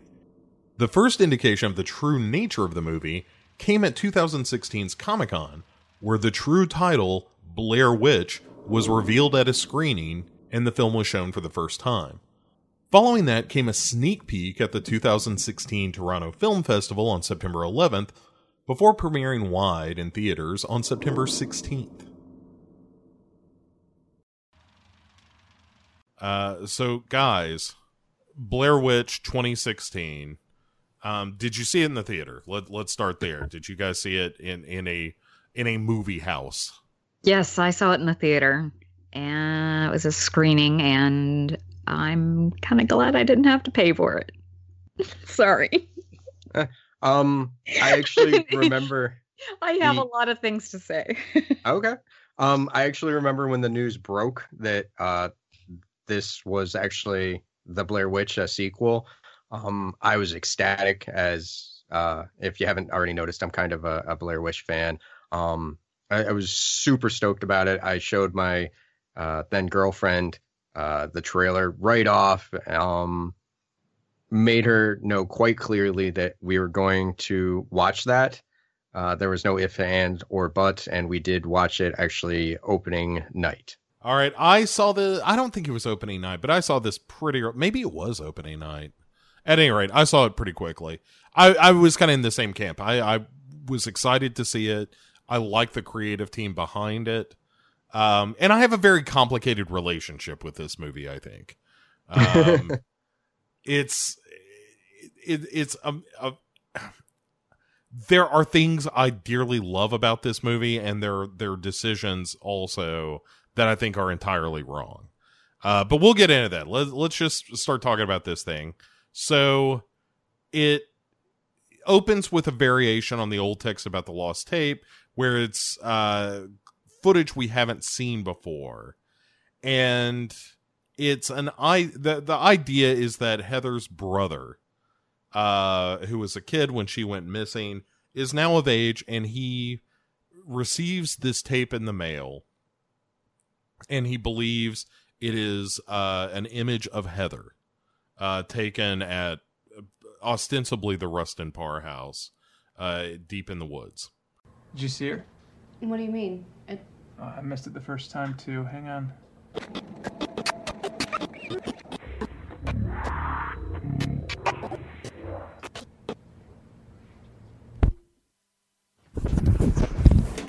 Okay. What is that? Lisa, I think that might be my sister. Uh, actually, can I correct you? Please do. He he doesn't receive it in the mail. Um, actually, he has uh, alerts set up on his computer for anything related to the Blair Witch, uh, the Black Hills. So as soon as this is uploaded to uh, YouTube, he actually gets an alert, and that's where we get the footage. Is, is he's simply uh, kind of obsessed in the background for any news on anything strange and obscure because his sister's gone missing, and then this crops up and kind of spikes hi- his uh, uh, hopes, I guess. Yeah, yeah. Uh, and and thank you for correcting me. You're absolutely right. They And it reminds me in a way, I, I mean, it just echoes the whole young adult series because that's supposed to be from the point of view of Heather's, um, from the first film, her cousin, right. and how he's become obsessed with this kind of thing and knowing about, learning about this, you know, this area and this legend of the Blair Witch and finding out about her disappearance. So it, it kind of harkens back to that. So essentially, I- this I is an think that's- adaptation of the Blair Witch Files. Well, I, I think yeah, it's it had purpose. some echoes of it. Well, I, I well, as I was saying, I think that's on purpose because they they definitely dive deep into the mythology. Right. Yeah, you cannot fault this movie for attempting to uh, honor the mythology of the, these films and and really expand on it in in some interesting ways. Um, so we have our our group of of friends here that are going to go explore this, like potentially uh, find Heather, uh, presumably lost after all these years, are found after all these years. Um, there's a lot of fancy new gear that we're talking about here. Like everyone's got GPS and cell phones and walkie talkies and drones. Like this is way more high tech than the DAT and a couple of cameras. And it's um Lane. No, I'm sorry. We haven't gotten And you- Lane yet. It's uh, and you know you know there's no way they could have done this movie without checking off all those boxes of technology oh, a hundred percent. Yeah. they could never have done it now and not addressed all of those different things So you've got James, who is Heather's younger brother. You've got uh his. I one thing that I I still every time I watch this movie, I'm like, are L- he and Lisa supposed to be dating? Are they falling in love over the course of the movie? I don't entirely understand what their relationship it's is. little unclear. Yeah. And then you've got Ashley and Peter, and James and Peter are lifelong friends, and Ashley is Peter's girlfriend. Um, you know, sadly, that is her character in this movie. She is Peter's uh, like Lisa seems to be the you know the camera girl. Uh, James obviously Heather's uh brother. Uh, but yeah, poor Ashley just just along for the ride. Um, anyway, so James uh fills in some exposition and that they're to go meet the guy who found the tapes in the Black Hills that he uploaded to YouTube. And this is Lane and Talia. Uh Lane um is kind of an obsessive about Blair Witch stuff. Talia is his girlfriend. And they're I mean, rural, I guess, a little bit. They're interesting. They're kind of oddball characters, but in a way that's not particularly threatening, I would say. No, no, you, you get that they're obsessed and they're they're definitely uh, well versed in the lore, and they're they're just townies. Right. Townies is a great way to put it. Yeah. so many small towns, especially when they end up with these kind of weird, whatever stories like, oh, there's been a Bigfoot sighting, or oh my goodness, there's been this legend or that legend about whatever ghost and alien abduction, you know, all these different things. There always end up being, yeah, townies that are still kind of oddballs, you know, so they're in a way, they're like, maybe they're not stuck there, but they might be. But this is their way of making the best of where they live, best out of the situation of where they live. yeah. Yeah. they become obsessed with whatever local thing. Well, and so Lane and Talia uh, blackmail our group a little bit uh, into saying like, "Hey, if they're going to go camp out in the woods, Lane and Talia want to go with them." Well, first off, I was hoping you could show us where you found the tape. We're gonna make that our starting point. Are you guys really gonna go camping out in those woods? Yep, that's the plan. Why? Uh, we want to go out there with you. And Peter, in particular, does not look pleased about this. Maybe because they walk in and there's a Confederate flag on the wall. Yeah, I was gonna say there might be a good reason for that. That's and he's and Peter is African American, so yeah, And that's that could be one reason. yeah, I, I'm not saying it's wrong. I'm not saying definitely. Yeah. However, it would make me uncomfortable, and I'm white, so One thing I'll say about this, uh, in addition to yes, uh, Confederate flags are the mark of an asshole generally, um, but also th- these are the scenes where I'm like, you know, this is this feels acted. This is not trading on the fidelity of the original Blair Witch. It's just like, okay, well, we're doing this kind of found footage style, but it's a movie, you know? Like, it's not trying to fool me. There are actual performances going on, there are actors doing actor things. It It's not, it's more a movie than fake documentary, I suppose. Uh, even though it Right. has those trappings. And and so like in the original film, they head into the woods. Uh Peter keeps giving Lane shit about you know his other videos of like finding rock piles and stuff, which as we know, being fans of the Blair Witch mythos, uh piles of rocks are significant. Those are symbolic of either, you know, ritual magic or graves or something, but you don't fuck with them. Yeah. That is not something you play with. Right. Or you end up with your teeth in a bundle of sticks. right. So, but and there's like a gate that we've never seen before. It's just kind of the the MacGuffin of this movie. Of this is where you officially enter the Black Hills Woods. the bridge. Right. That you are crossing into the Blair Witch's domain. Uh, And but I, I think that it. Correct me if I'm wrong, but that's right before they cross the stream, right? yes, the running water is. You could argue plays into that. Absolutely. You have that actually you have that in every single one of these things. The importance of the running water and crossing into another realm once you've crossed the water. Even in the second one where they're just crossing the water that's around the guy's uh, warehouse. Yeah. Right. But but it's definitely crossing into a different reality once you get into his joint and stuff. So yeah, I, I think all that's cool. You know, again, I think this movie does a lot of very clever stuff with um incorporating a lot of the threads of mythology into something that feels kind of coherent. Um so like they officially our group of heroes officially enter the Black Hills Woods. Lane says something about like, you know, uh, you know, now we're in her territory or something, and Peter kind of cracks up and gives some shit. And then uh he takes them to the busted tree where he found all the tapes. And at this point they cross the river uh over the log. And Talia is the first one that's like, should we just leave?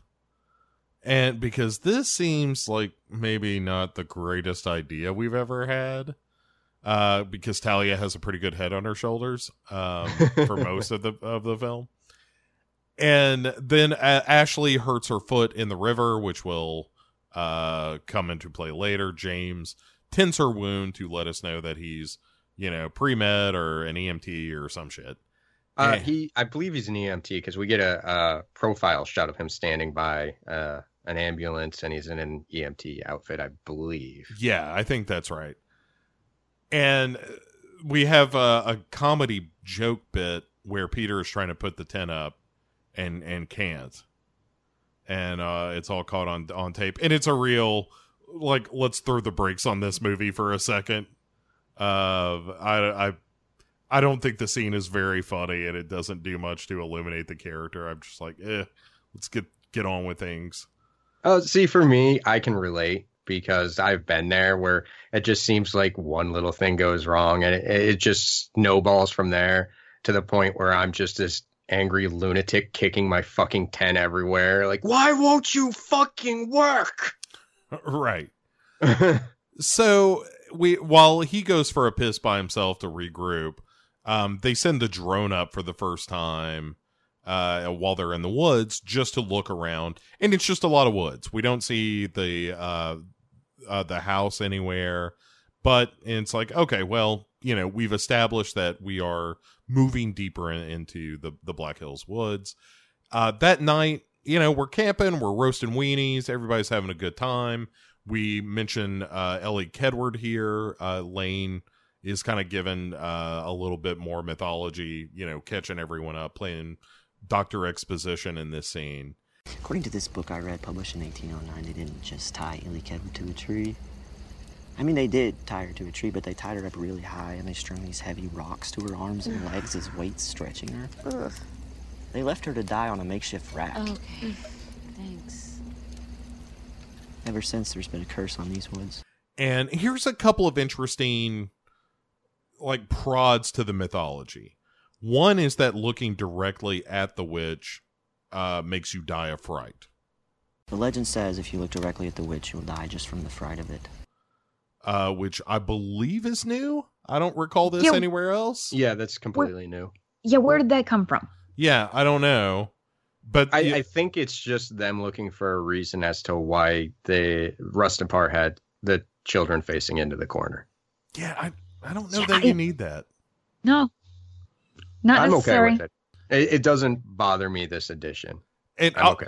I, I'll I like that one more than I like the next one, which is Lane saying, you know, for the magic to work, you have to spend the night in the woods. All right, real theory, real theory, one that I've read online. So whatever spell the witch put on these woods, you have to be out here at night for it to get you. You have to spend the night. Wait, well then how come you're still alive? That's a good point. Maybe she's using us to lure you all out here. I'm like, eh, Really? Yeah. I don't know that I'm crazy about this. yeah, Also, that's one that I I could take or leave. I, I it's eh whatever. because it doesn't really explain like the coffin rock stuff or like it just it flies in the face of a lot of other stuff where people just wandered into the woods and same day of uh up to and including like the girl who drowns in the in the creek and all that stuff Yeah, I Um, agree. yeah I don't, I don't like it um i don't like it blair witch so uh they they break up for the night and then james is awakened by some loud noises outside and then he looks over and Lisa is missing, but she just was waiting to uh, jump scare him. So it, it all works out. And then they're like, well, now Lane is missing. So James and Talia go looking for James, and we get a little moment with James and Lisa, but it's one of those times where I'm like, so are they not fucking?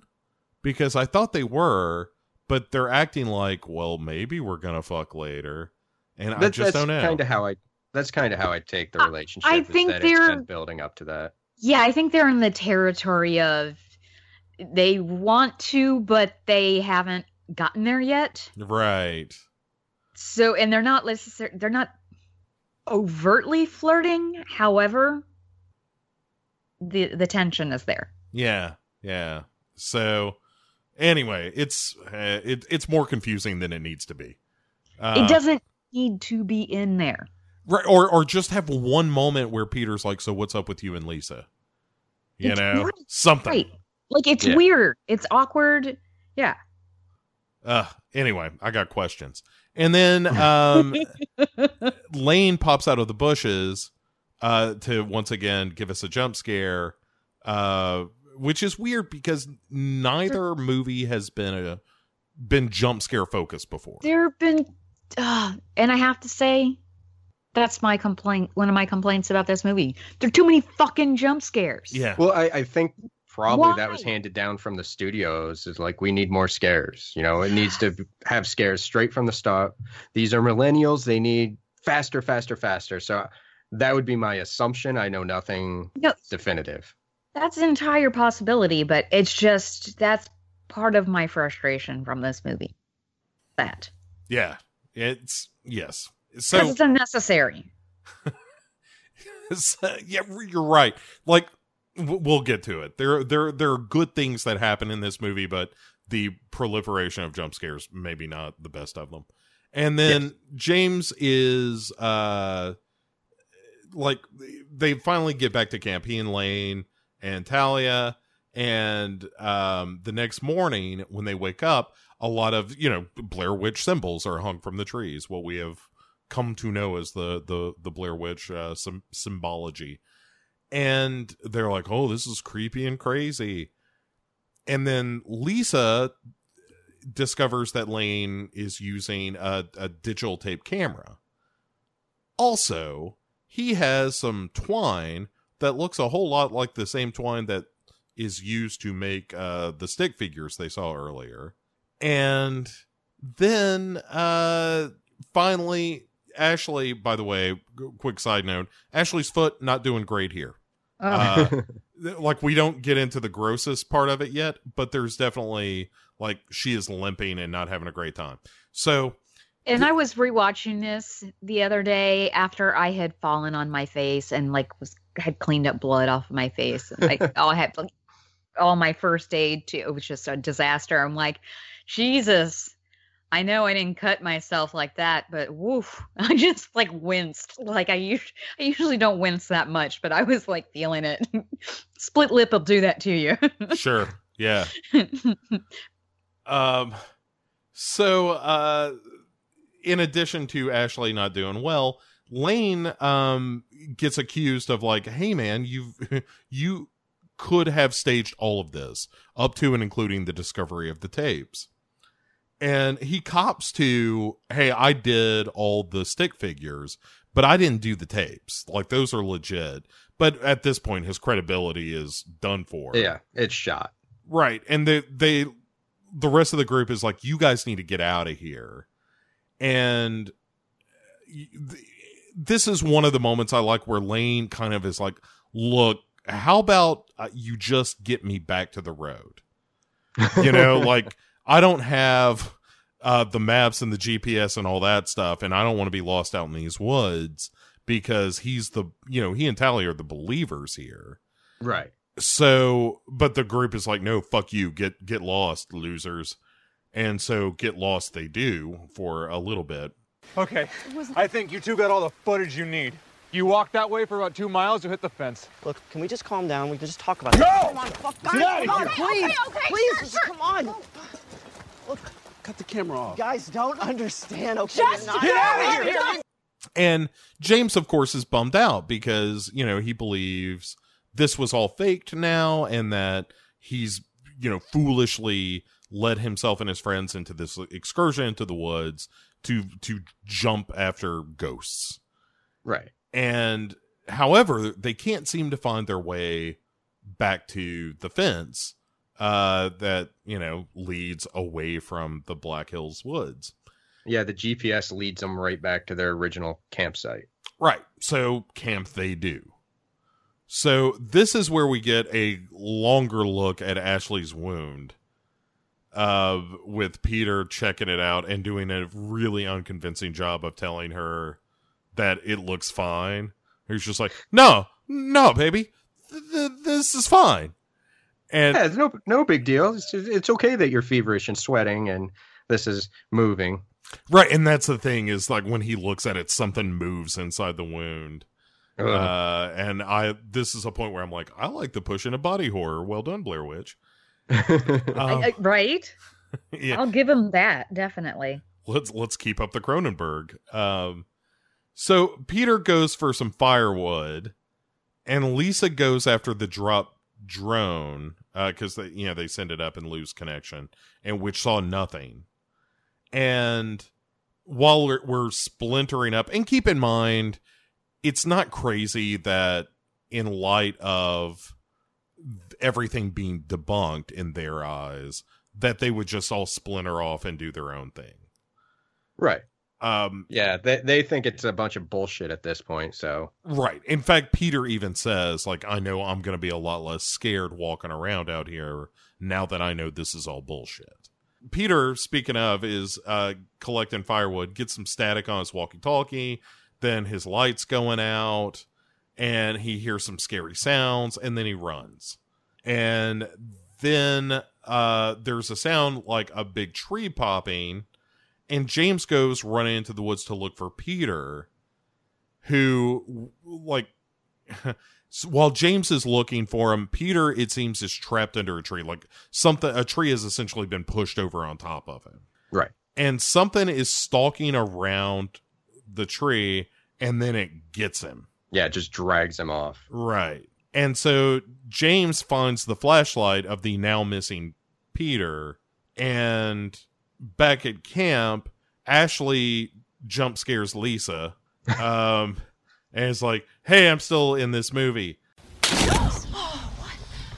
and lisa's like get back in your tent ashley your boyfriend is out of the movie now and we can't have you walking around here by yourself Yeah, you have no anymore. Yeah, you have no other purpose except to slow us down. right Like really, it's sad. It, it really like she's such a wasted character in this film I know, I know. and then yeah, she should have really played like the doubter. or something just Right. anyway. so because ashley already jump scared lisa now it's james's turn to jump scare lisa which he does and then in the tent james is blaming himself for like well peter's gone missing and this is all my fault and then they start hearing some shit outside and uh they you know bust out of the tent to see what's going on. And it's lane and talia who are not having a great time apparently. Um they're like where how long has it been? What year is this? And they're like what are you talking about? Yo like we saw you guys a few hours ago. They're like no it's been days. Five days. yeah. Yeah, and I like how they're all dirty and Lane has a stubble beard now. Yeah. yeah and talia's just like they have food. They're doing better than we are. And right like it's it, like there's a whole movie that i kind of want to see that is just lane and talia's adventures over the past few days in in this alternate reality because shit did not go well well, actually, this actually ties back to the original because uh, I I said it was five or seven, and this right here reminded me it's five because they're missing the exact same amount. right Yeah. which is uh, again a nice little touch that's really cool uh Yeah. this movie does some things real real well and and that's one of those Yeah. It does. Uh, However, I'm sorry. yeah no no we'll get there and so, oh where was i? Ba, ba, ba, so um lisa kind of pulls talia to the fire and it's just like come on honey you look crazy. And lane just rolls off into the woods. And because he's like fuck you guys like she's coming back and i ain't gonna be here when that happens. And then the next morning they wake up at seven but it's still dark outside and this is something that lane said of like you know the it, the sun never comes up and so it's still dark and there's some more uh like more raw looking symbols not the nice and neat ones that we saw earlier like these look like the legit Blair Witch stick figures Yeah, but there's like a hundred of them around this campsite. Right, as well as stone piles for all of them as well. Yep. And so now it's like, oh, they're just good and fucked. and so Oh, Tal- yeah. and Talia, when she sees this, is like, we got to go right now. Let's leave right now. Understatement of the century. Right. So Ashley uh, who has picked up the stick figure that freaked Talia out because it had her hair woven into it, breaks that stick figure, at which point Talia just breaks in half, uh, which is it's really cool, but in terms of the mythology, it's like so that's what those stick figures are. Then why are there so many of them? Is the, it can't? Is it? I don't know. Do you guys have I a think take you're on just- that? I no, I don't. Um, I think you're reading into it too much. It's just a fucking cool segment. Sure. I, I yeah. I mean, if you really search for logic there, I'm sure if I spent enough time, I could pull something out of my ass. But I got nothing. I just enjoy this little bit. Yeah, I, I mean, this is when the movie is kind of doing things right. Like that happens, and then all of a sudden the tent goes flying off. Everybody's Yeah. screaming and running. It's like, okay, now Right. we're doing a fucking Blair Witch movie, y'all. Right, right. But the thing is, is that no, there's no. They just have so many of them to be an overwhelming effect. Because Right. if I mean, it's not like what you would usually see in sort in some sort of you know ritual doll where it's usually a one per person. They, I mean, they threw that out the window in the first movie yeah, when they stumbled upon because they had multiple ones then. Yeah. It wasn't as extreme as this, but you know, this came out it nearly 20 years after the first one, so you have to make things bigger and better. Yeah. Well, also with the first one, we were limited with our view, and th- we were even hearing in the background, "Oh my god, I didn't even see all these ones." Yes, So- exactly. Exactly. There could have been almost as many. Right. Ah, that's- Or I mean the fact that they just had a bigger budget this time so they didn't show all of them in the first one, you know. Sure. But it was implied by saying, "Oh my god, did you see all of these?" you know. Yeah. they you know they were that was part of what was so clever about the first one they did so much with such a little budget they were very clever about what they did and did not show All right. Yeah. I And mean, then this- right? And sorry you're no, you're right about all of that, and we're getting to. so uh, with this i'm saying you have to make things bigger and better with your scares and with your creepiness because you know the audience is a little bit more jaded i think right, but also, it it's also a bit too much. Like this movie Agreed. doesn't take a breath, which is what makes the original Blair Witch, I would argue, so good. Is that there's this lingering dread throughout otherwise mun- mundane kind of scenes, and there's nothing mundane about the end of this movie. Like it just from here on out, it's just kind of set piece after set piece kind of thing. So like James and Lisa find each other out in the woods after fleeing from the camp. Ashley is on her own and she starts uh checking out the twig coming out of her calf. And one thing I will say is that when she tries to pull this like vine out of her leg, it's very squishy sounding. Oh yeah, and the Yes. pus rolling out, and yes It's it's real the gooey. sound design is perfect Yes. i will say for this Yeah, and in general, I think this movie sounds really good. Like they get all the Oh. forest stuff right, and it's it's Mm. good stuff. mostly Mo- oh, I at I love the sound mostly. design of this one. I have one complaint about the sound design in this movie, but All right, I'll well- get to that later. Oh, So Lisa is in a panic, and then James rubs her cheek until she's calm. And eh, okay, so this is something that is kind of unnecessary to the rest of the movie, but well, no, no. let's do Well, it. she's actually hyperventilating, and he's he's telling her to focus on your breathing, relax, and it actually does come back when she's uh, down into the tunnels. Eh, She, Fair enough. She you're right. remembers, and yeah. Yep. So, um, over in Ashleyville, she is hunting the drone, which is in a tree above her. And this is the scene that I think I find most frustrating about this movie is that we spend a lot of screen time of her like climb slowly climbing the tree and reaching out on the branch to get the drone and then just like something gets her and drags her off. And it's like, well, then why did we spend so much time? Like, why did nothing happen with the drone? I don't know. It just felt real unsatisfying. Well, Uh, that also is with the drone that they have in this. I mean, the, it's good. Okay, they bring in this aspect of modern technology, but they don't use the drone that much in this movie. It ends up being like just a bigger. Well, then why did you have it in here? Yeah. Well, they I mean, they like- they attempted to use it, but they, you know they brought it up. They couldn't even see the creek or anything, so they took it up higher, lost signal, and it crashed. And But then she's didn't- attempting to use it to actually find her way out. Hmm. Yeah, but they didn't even try that that early on and then realize it. I just feel, you know, I felt like, oh wow, how long were you carrying this shit around before you even tried to use it? Like I don't know. Right. It kind of seems a little bit like I, I don't know. it, it does feel like there should have been more clever wasn't a- use of that stuff. Right. I feel like yeah.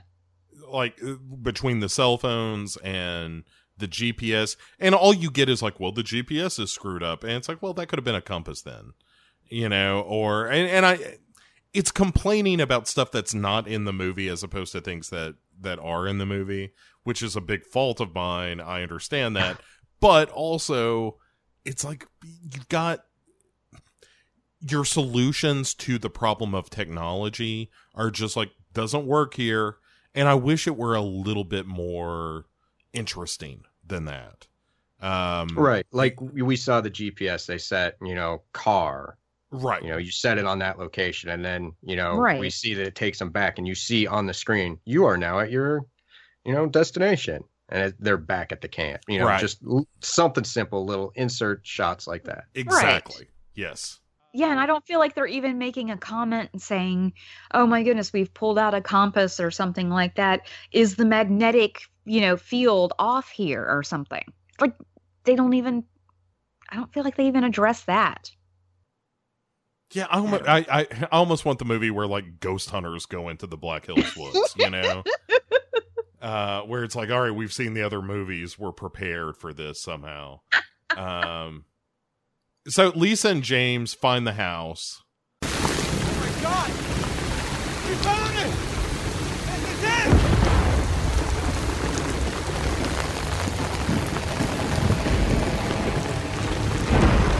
Come on! I don't want to go in there. I don't think we should go, but let's go. That's my sister! And James thinks Heather's inside, and he rushes in.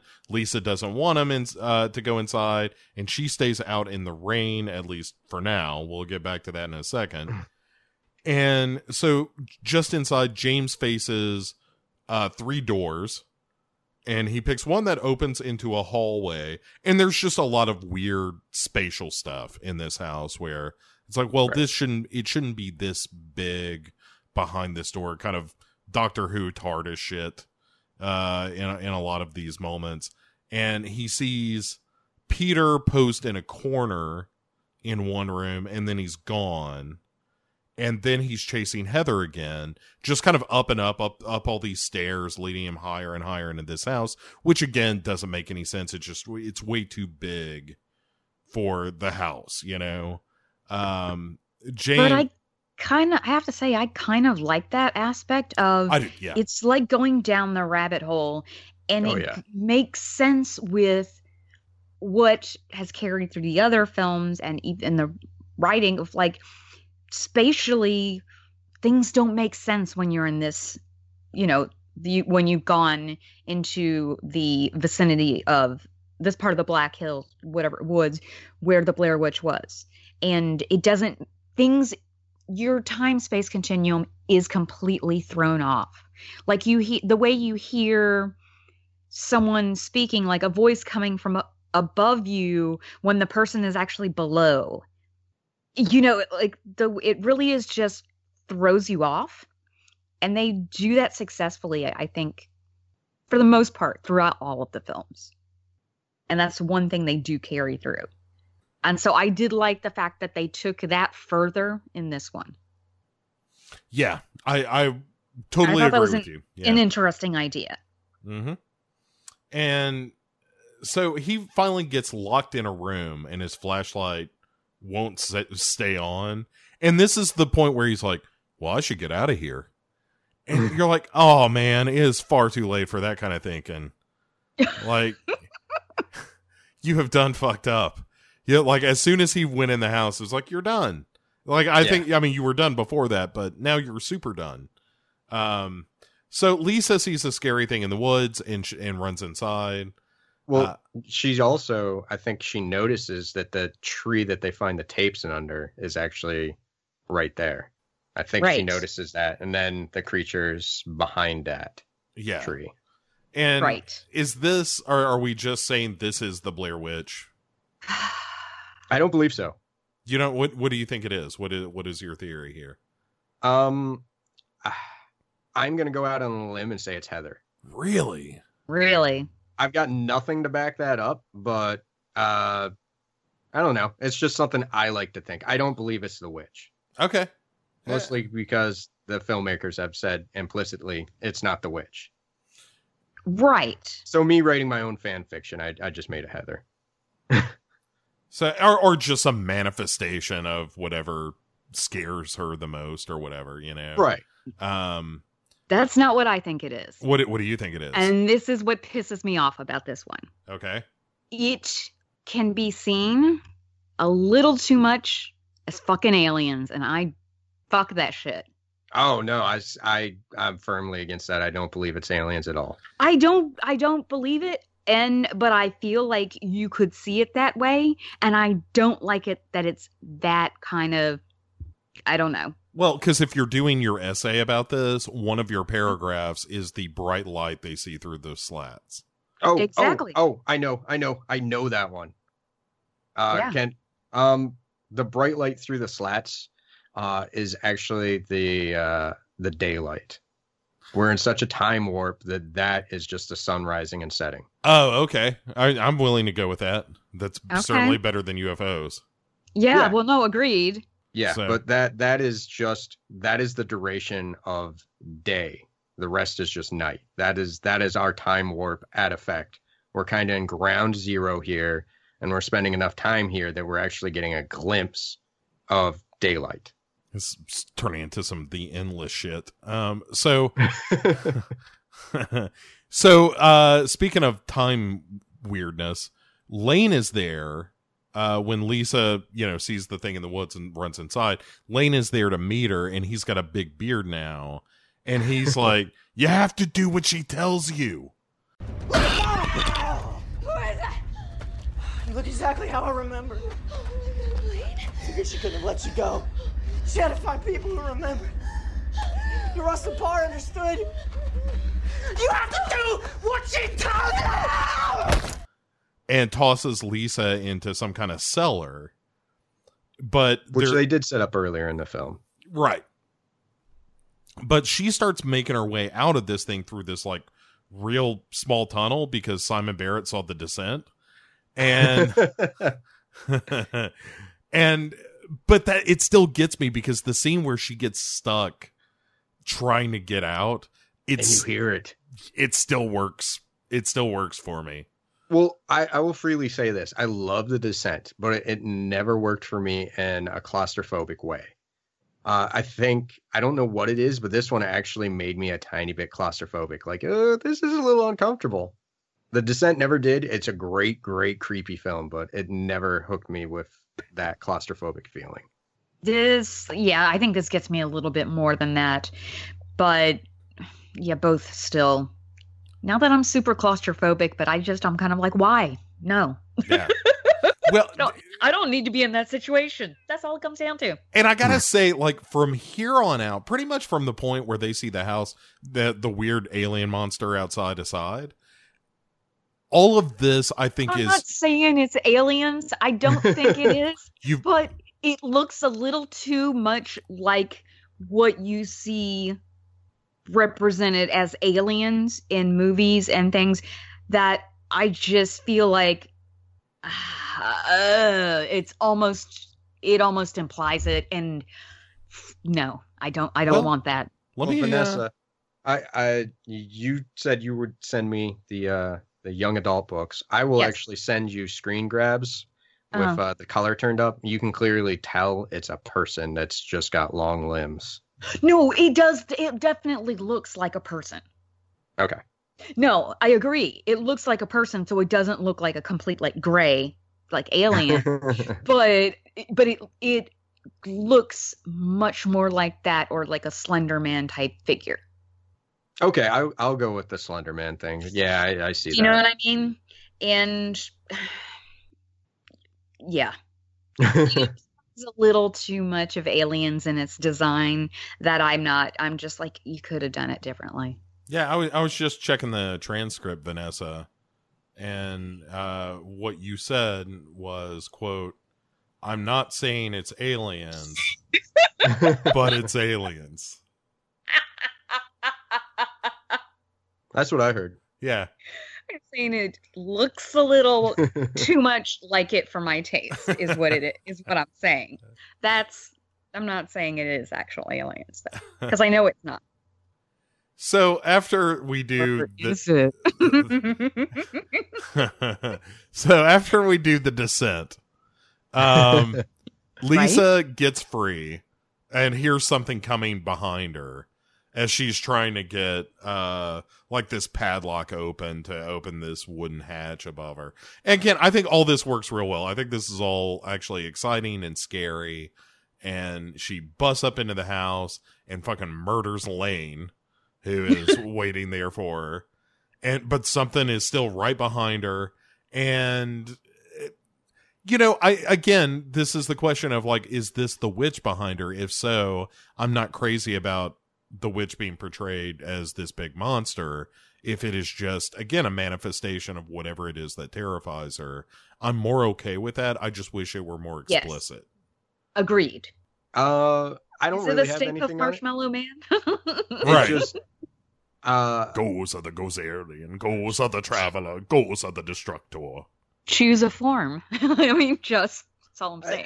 and that might be what they were going to go with or something because they had all this figured out and were going to expand upon it but you know uh it kind of tanked but um i i like i said i wrote i i fanficked it that it's heather but it, it's foreign looking enough that it bothers me and, and we never get a good look at it it's Yeah. just Right. quick glimpses right.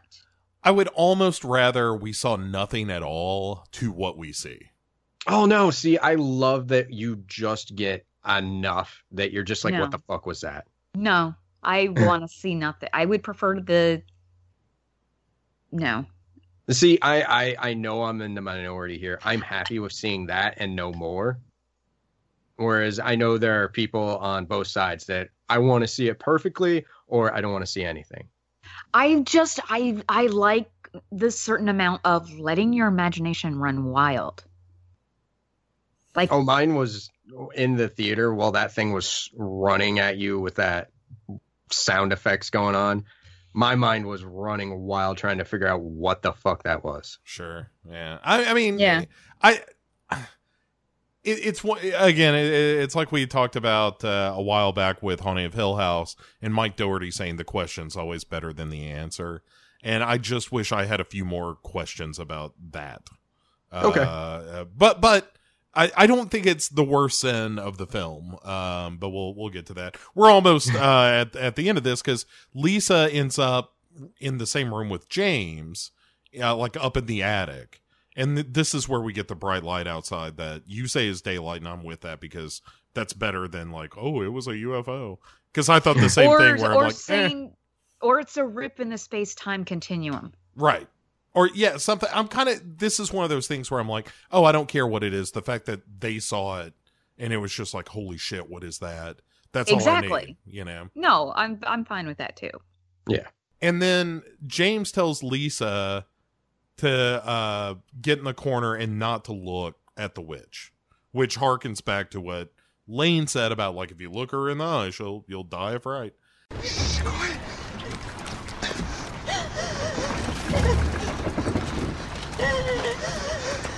Just keep your eyes closed. It only takes sacrifices. We can't look directly at it. But here's the thing that I I really like is that James starts to say like Heather, is that you? And Lisa's mm-hmm. like, who are you talking to? Heather? what are you Is that really? Who are you talking to? and then he turns around and then whack, he's gone. Yeah, we just see him jerked out of frame. Yeah, it's fucking great. Then Well, it's like he heard Heather's voice, which is what drew him into the house. Yes. So Yeah. obviously something was been speaking to him. Yeah. and and so Lisa uh uses, Then- she decides, well, I'm going to use the camera to kind of be my eyes a little bit of Medusa uh the who is it Perseus was that who did Perseus. Medusa? Perseus, yeah. Mhm. uh, of using the shield to uh get the reflection kind of that thing with a video camera so she's not looking directly behind her but she can see Yes. and um so she's backing up and uh you get like a little glimpse of something moving back there and then she says she believes she hears james saying i'm so sorry and sh- Right. she turns to face the voice and then she gets god Lisa, I'm so sorry.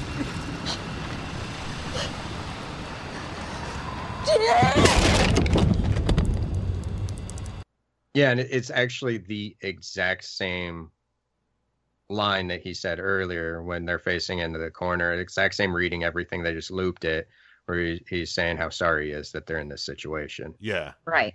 Right. So it's like the witch heard him and just imitated him Yeah, just And- replayed it. yeah which is rad like uh, well she's she's already killed him and I, I my personal reading of the first one when we see um uh josh's teeth uh he's already dead and the the voice we hear in the night is the witch right, Right. sure I agree. Yeah. I'm I'm totally with that. And uh yeah, I mean also it's probably worth pointing out that the video that we see buried in the tree is actually Lisa, not Heather. Exactly. So it's all time warpy. oh yeah absolutely yeah 100% that's yeah time warp So uh and the video that drew yeah, that drew, you know, them out there in the first place was her. yeah. Yeah. So all right, let's uh, th- this one like I said, I've got a complicated relationship with this movie. Uh, Vanessa, you have already said that the uh, again quote "fuck this movie for its use of aliens." end quote. But other than that, how do you feel about this thing? Fuck its overuse of jump scares. Okay. I have that problem. I mean, it does some things right, and that's what's frustrating. Uh, The sound design, I think, is excellent in some places, but then it uses like this, I, like once like the frantic pace, you know, increases, the sound effects with it are just more annoying than than anything else. You know, it, it, it's kind of not quite like an air raid. I mean, it might as well be an air raid siren, though. It's kind of grating, and it's like, why? Why do you like? Again, maybe you could have used it some, but it's overused, and it. No, it doesn't need to be in there. It's distracting, and after a point, you're like, wait, just you're complicating it, keeping it. It's too much, just too much. And that's where it goes back to the first film. There was something, a certain simplicity there that that's sometimes all you need. Yeah, yeah. I, I John, wh- what about you? Um, uh, I I've let it be known all over. Uh, I absolutely love this film. Um, there's there's a lot I like about it. Well, fuck it. I'll just I'll just get into it now. We're kind of there anyway. Um, I, I know there's a lot of people that don't like this film, but like I said, I absolutely love it. Um, I love the supernatural elements, the uh, the creepy creature that we discussed. Um, I cannot tell you the last time I jumped in a theater when that thing burst out of the cellar and came charging at us. I jumped in the theater. It actually got me. Um, I think the ghosts in the house uh, is really good. I, I like that a lot. Uh, I really like the expanded mythology and uh, that third act. Oh my fucking god, that entire third act. Um, it, it's it's frightening. It's terrifying to me. I I can't get over that third act. It, it's what hooks me. Um, like I said, man, very few films can actually affect me. But the first time I saw this, I left scared. And uh, given enough time in between, it still affects me. Uh, every single time I've seen this, it fucking gets to me. Um, don't get me wrong. This this is not on the same level as the original, but this is leaps and bounds above the the sequel. And in my opinion, it can't be viewed in the same light. But this is a worthy uh, follow up. All right. Uh, I you know, I think you're both right. Um, is my problem. I there are decisions made in this movie that I find a, a little off putting. I do think that it relies a little too heavily on jump scares when it doesn't need to. Like I think there's enough creep factor that it can it doesn't have to traffic in that kind of currency. And no, it- that's that's exactly where I am. and so that's frustrating. I think that the Ashley character just goes nowhere and does nothing in this movie. Uh, even her death, I think, is real. Like the off-screen shit, just whatever. Um, I, I think that's real disappointing. Um, but but I like the towny characters. I like what it's trying to do with the mythology, even with the stuff that I don't really care for. I like the fact that it's trying to expand it some ways and in some ways i think it's very clever and the stuff that it does with like time and space in in this movie in particular i really like and like john was saying i think the third act of this movie is genuinely scary and when i watched it again it still got under my skin and like watching it making notes at my computer in the middle of my office you know perfectly well lit and i'm like man this movie is really starting to creep me out some and and so in a weird way, I think that it's almost. I certainly prefer it to the second one. I I think it's a more pure horror film. I just wish it were a better Blair Witch film in a weird way, uh, and and got away from being a more mainstream horror film. Like, uh, say what you will about Blair Witch, but it, it's an indie film through and through, and I wish this felt a little more raw like that. Um, but let's uh let's rate it up and and while we're at it in addition to rating this let's do uh the order that we would rank the three films and john let's start with you what would you grade 2016's blair witch and how would you rate the films in order Uh, okay. Um, a lot of the stuff you guys said doesn't bother me. Uh, but the jump scare scares do get to me. Uh, and really reflecting back, that's really about the only thing I'd truly change. Um, I'm gonna give it four and a half stars simply because uh, it was actually able to get to me, and actually caused me and the fiance to have a conversation after watching this in the theater. Um, she is absolutely against seeing uh, scary movies with me because I pay for a ticket and she watches half the movie.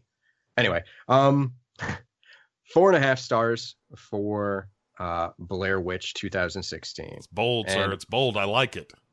I know. I know. I, I'm I'm out there uh, on my own, uh, kind of pulling a uh, Nightmare on Elm Street remake. sure.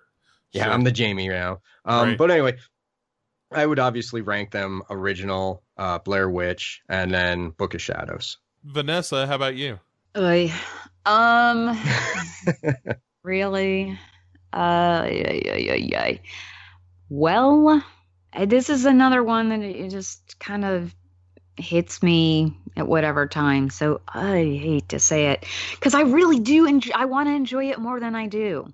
Um, because I really like the the whole way it plays with time and space and everything within the mythos. But um, yeah, I just I still just can't completely get into it. So I gotta say three and a half stars. three and a half stars make some sense to me i i think that's where i land with it as well but like i'm a i'm a very enthusiastic three and a half stars See, I'm not.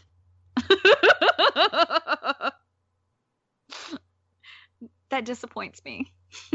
Uh, yeah, I, but you know, I'm I'm willing to to be the uh, you know, happier of the two, the more optimistic of the two of us here. Um, yeah, I think that I think it's a good scary movie if sometimes kind of dumb. and and so I would go three and a half stars. Did uh did you give uh, did you give your order? Did I miss that? No, All right, no, I didn't. All right, let's hear it. Are we are we talking about what we enjoy more or what's better? I just I, whatever I I would say whatever you enjoy more because they're different. uh, I would I would say whatever you. How would you recommend them? What would if if someone was like, what what How should would I watch? recommend them? Okay, Yeah. how would I recommend them? Well, that's another story too. Um, number one, obviously, I would say the first original Blair Witch, and then I would say the 2016 Mhm. Blair Witch, and then um, Book of Shadows. Yeah, yeah, I I, However, I agree I entirely. kinda think I enjoy Book of Shadows more than the 2016 Blair Witch. I know That's bold. it like I said, I want to enjoy it more. But I recognize that it has a has a lot of good things going for it. Yeah, I I've just just- wish I enjoyed it more. After having watched Book of Shadows a couple of times recently, I just I think that movie's real boring. Kind of is, yeah. Yeah, but I kind of feel like that about the 2016. Yeah, all right. uh, Other places, there just kind of makes me a little bored. I yeah, I I understand. I I'm you're not and wrong. I wish, I wish, I wish, I wish it didn't make me feel like that because it's got a lot of other things that are good going for it. You know. I would But I, would, but I recognize I am in the minority. That's why you're talking about recommendations. I'd recommend, yeah, totally differently. I would I would actually tell people like see one for sure. If you like that, see three, and or you should just watch three if you just want a good popcorn horror movie, and then um, see two if you're interested in the mythology, but also it's not very good. But also, Does it really expand mythology? yeah, I mean, it just it, it's, but It's it's, interesting because of It what is. it is, uh, because of how conceptually weird it is. yes, exactly. It's kind of just odd. right? It's like if you you decided you wanted David Byrne to make a sequel to Silent Night, Deadly Night. You know, of just like sure, I'm on board with that. Totally. What I- are you talking about? I am too. Now that I've said it out loud. Actually, I'm a lot more on board with that Yeah. than Book of Shadows. But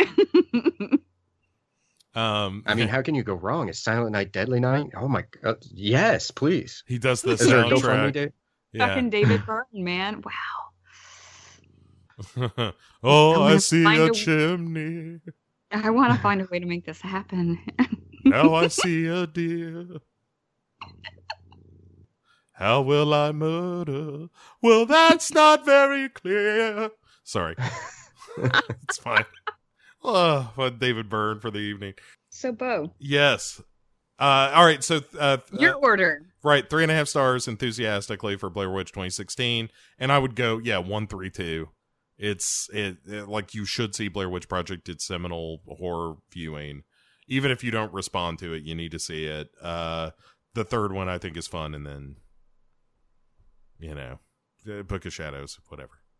We we've gone over all that. um, You know, I'm, I'm actually surprised. I was I was expecting a more uh, visceral reaction, and I was I was really expecting to be the sole defender here. So of of two of what uh, of uh, of sixteen of Blair Witch. Really? yeah, I I think Blair Witch 2016 gets a little bit more shit than it deserves. Yeah. It it's just I- I- coming off of the genius of You're Next into Uh, yeah. I just Witch remember 2016. it came out, and then it seemed like everyone on Facebook and and everywhere else was just shitting on it, and it's just like I I don't understand what this is a great film.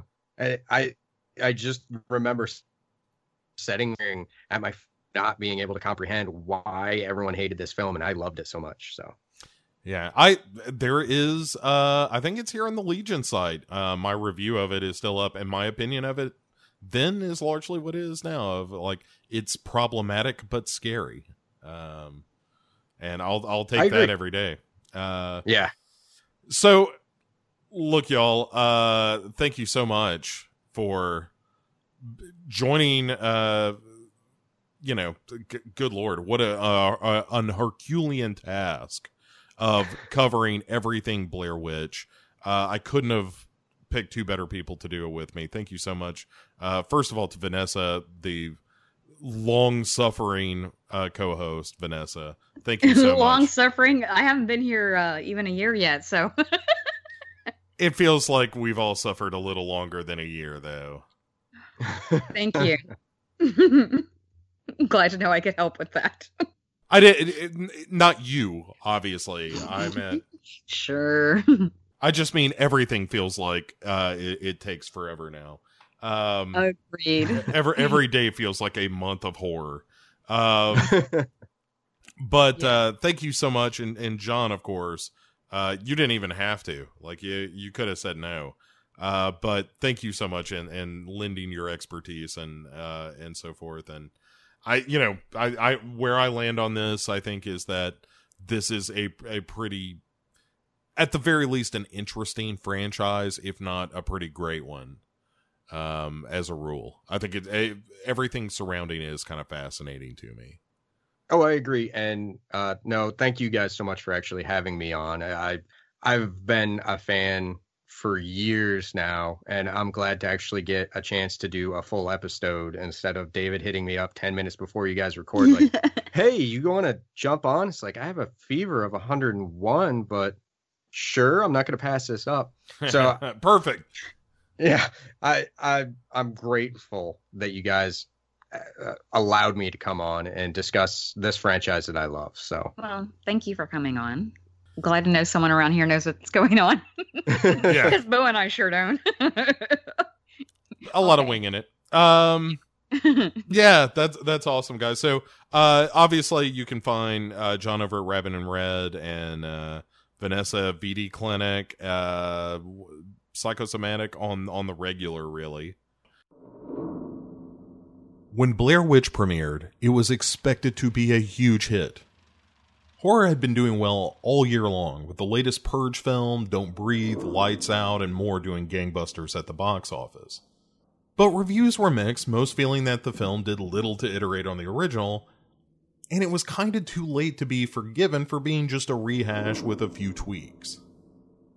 While the movie did make money off its $5 million budget, and another 20 million for marketing, it quickly disappeared from cinema and pop culture consciousness the Blair Witch was effectively laid to rest, which is where we sit now.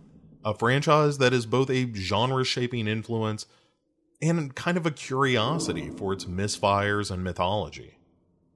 But you've heard what we think. Now I want to know what you guys think. So if you would, drop us a line. You can reach me directly at bo at legionpodcasts.com. That's just bo at legionpodcasts.com or you can find us on Facebook at facebook.com forward slash groups forward slash devour the podcast. I want to say thanks for listening to this very special episode of Devour the Podcast, and let us know if you'd like to hear more like this in the future. It does take a lot of work. Uh, it's a lot of interviews, a lot of research, and a lot of editing, but I think it's kind of worth it. So let us know, and uh, and maybe we'll do more in this vein. So I want to say one last thank you to Vanessa McHenry and John Rhodes, who were uh, here for this show and did a tremendous amount of work as well. Uh, they were fantastic, and I love them both. And uh, just thank you guys once more on behalf of myself, Bo Ransdell, and Vanessa McHenry and John Rhodes. Good night, guys.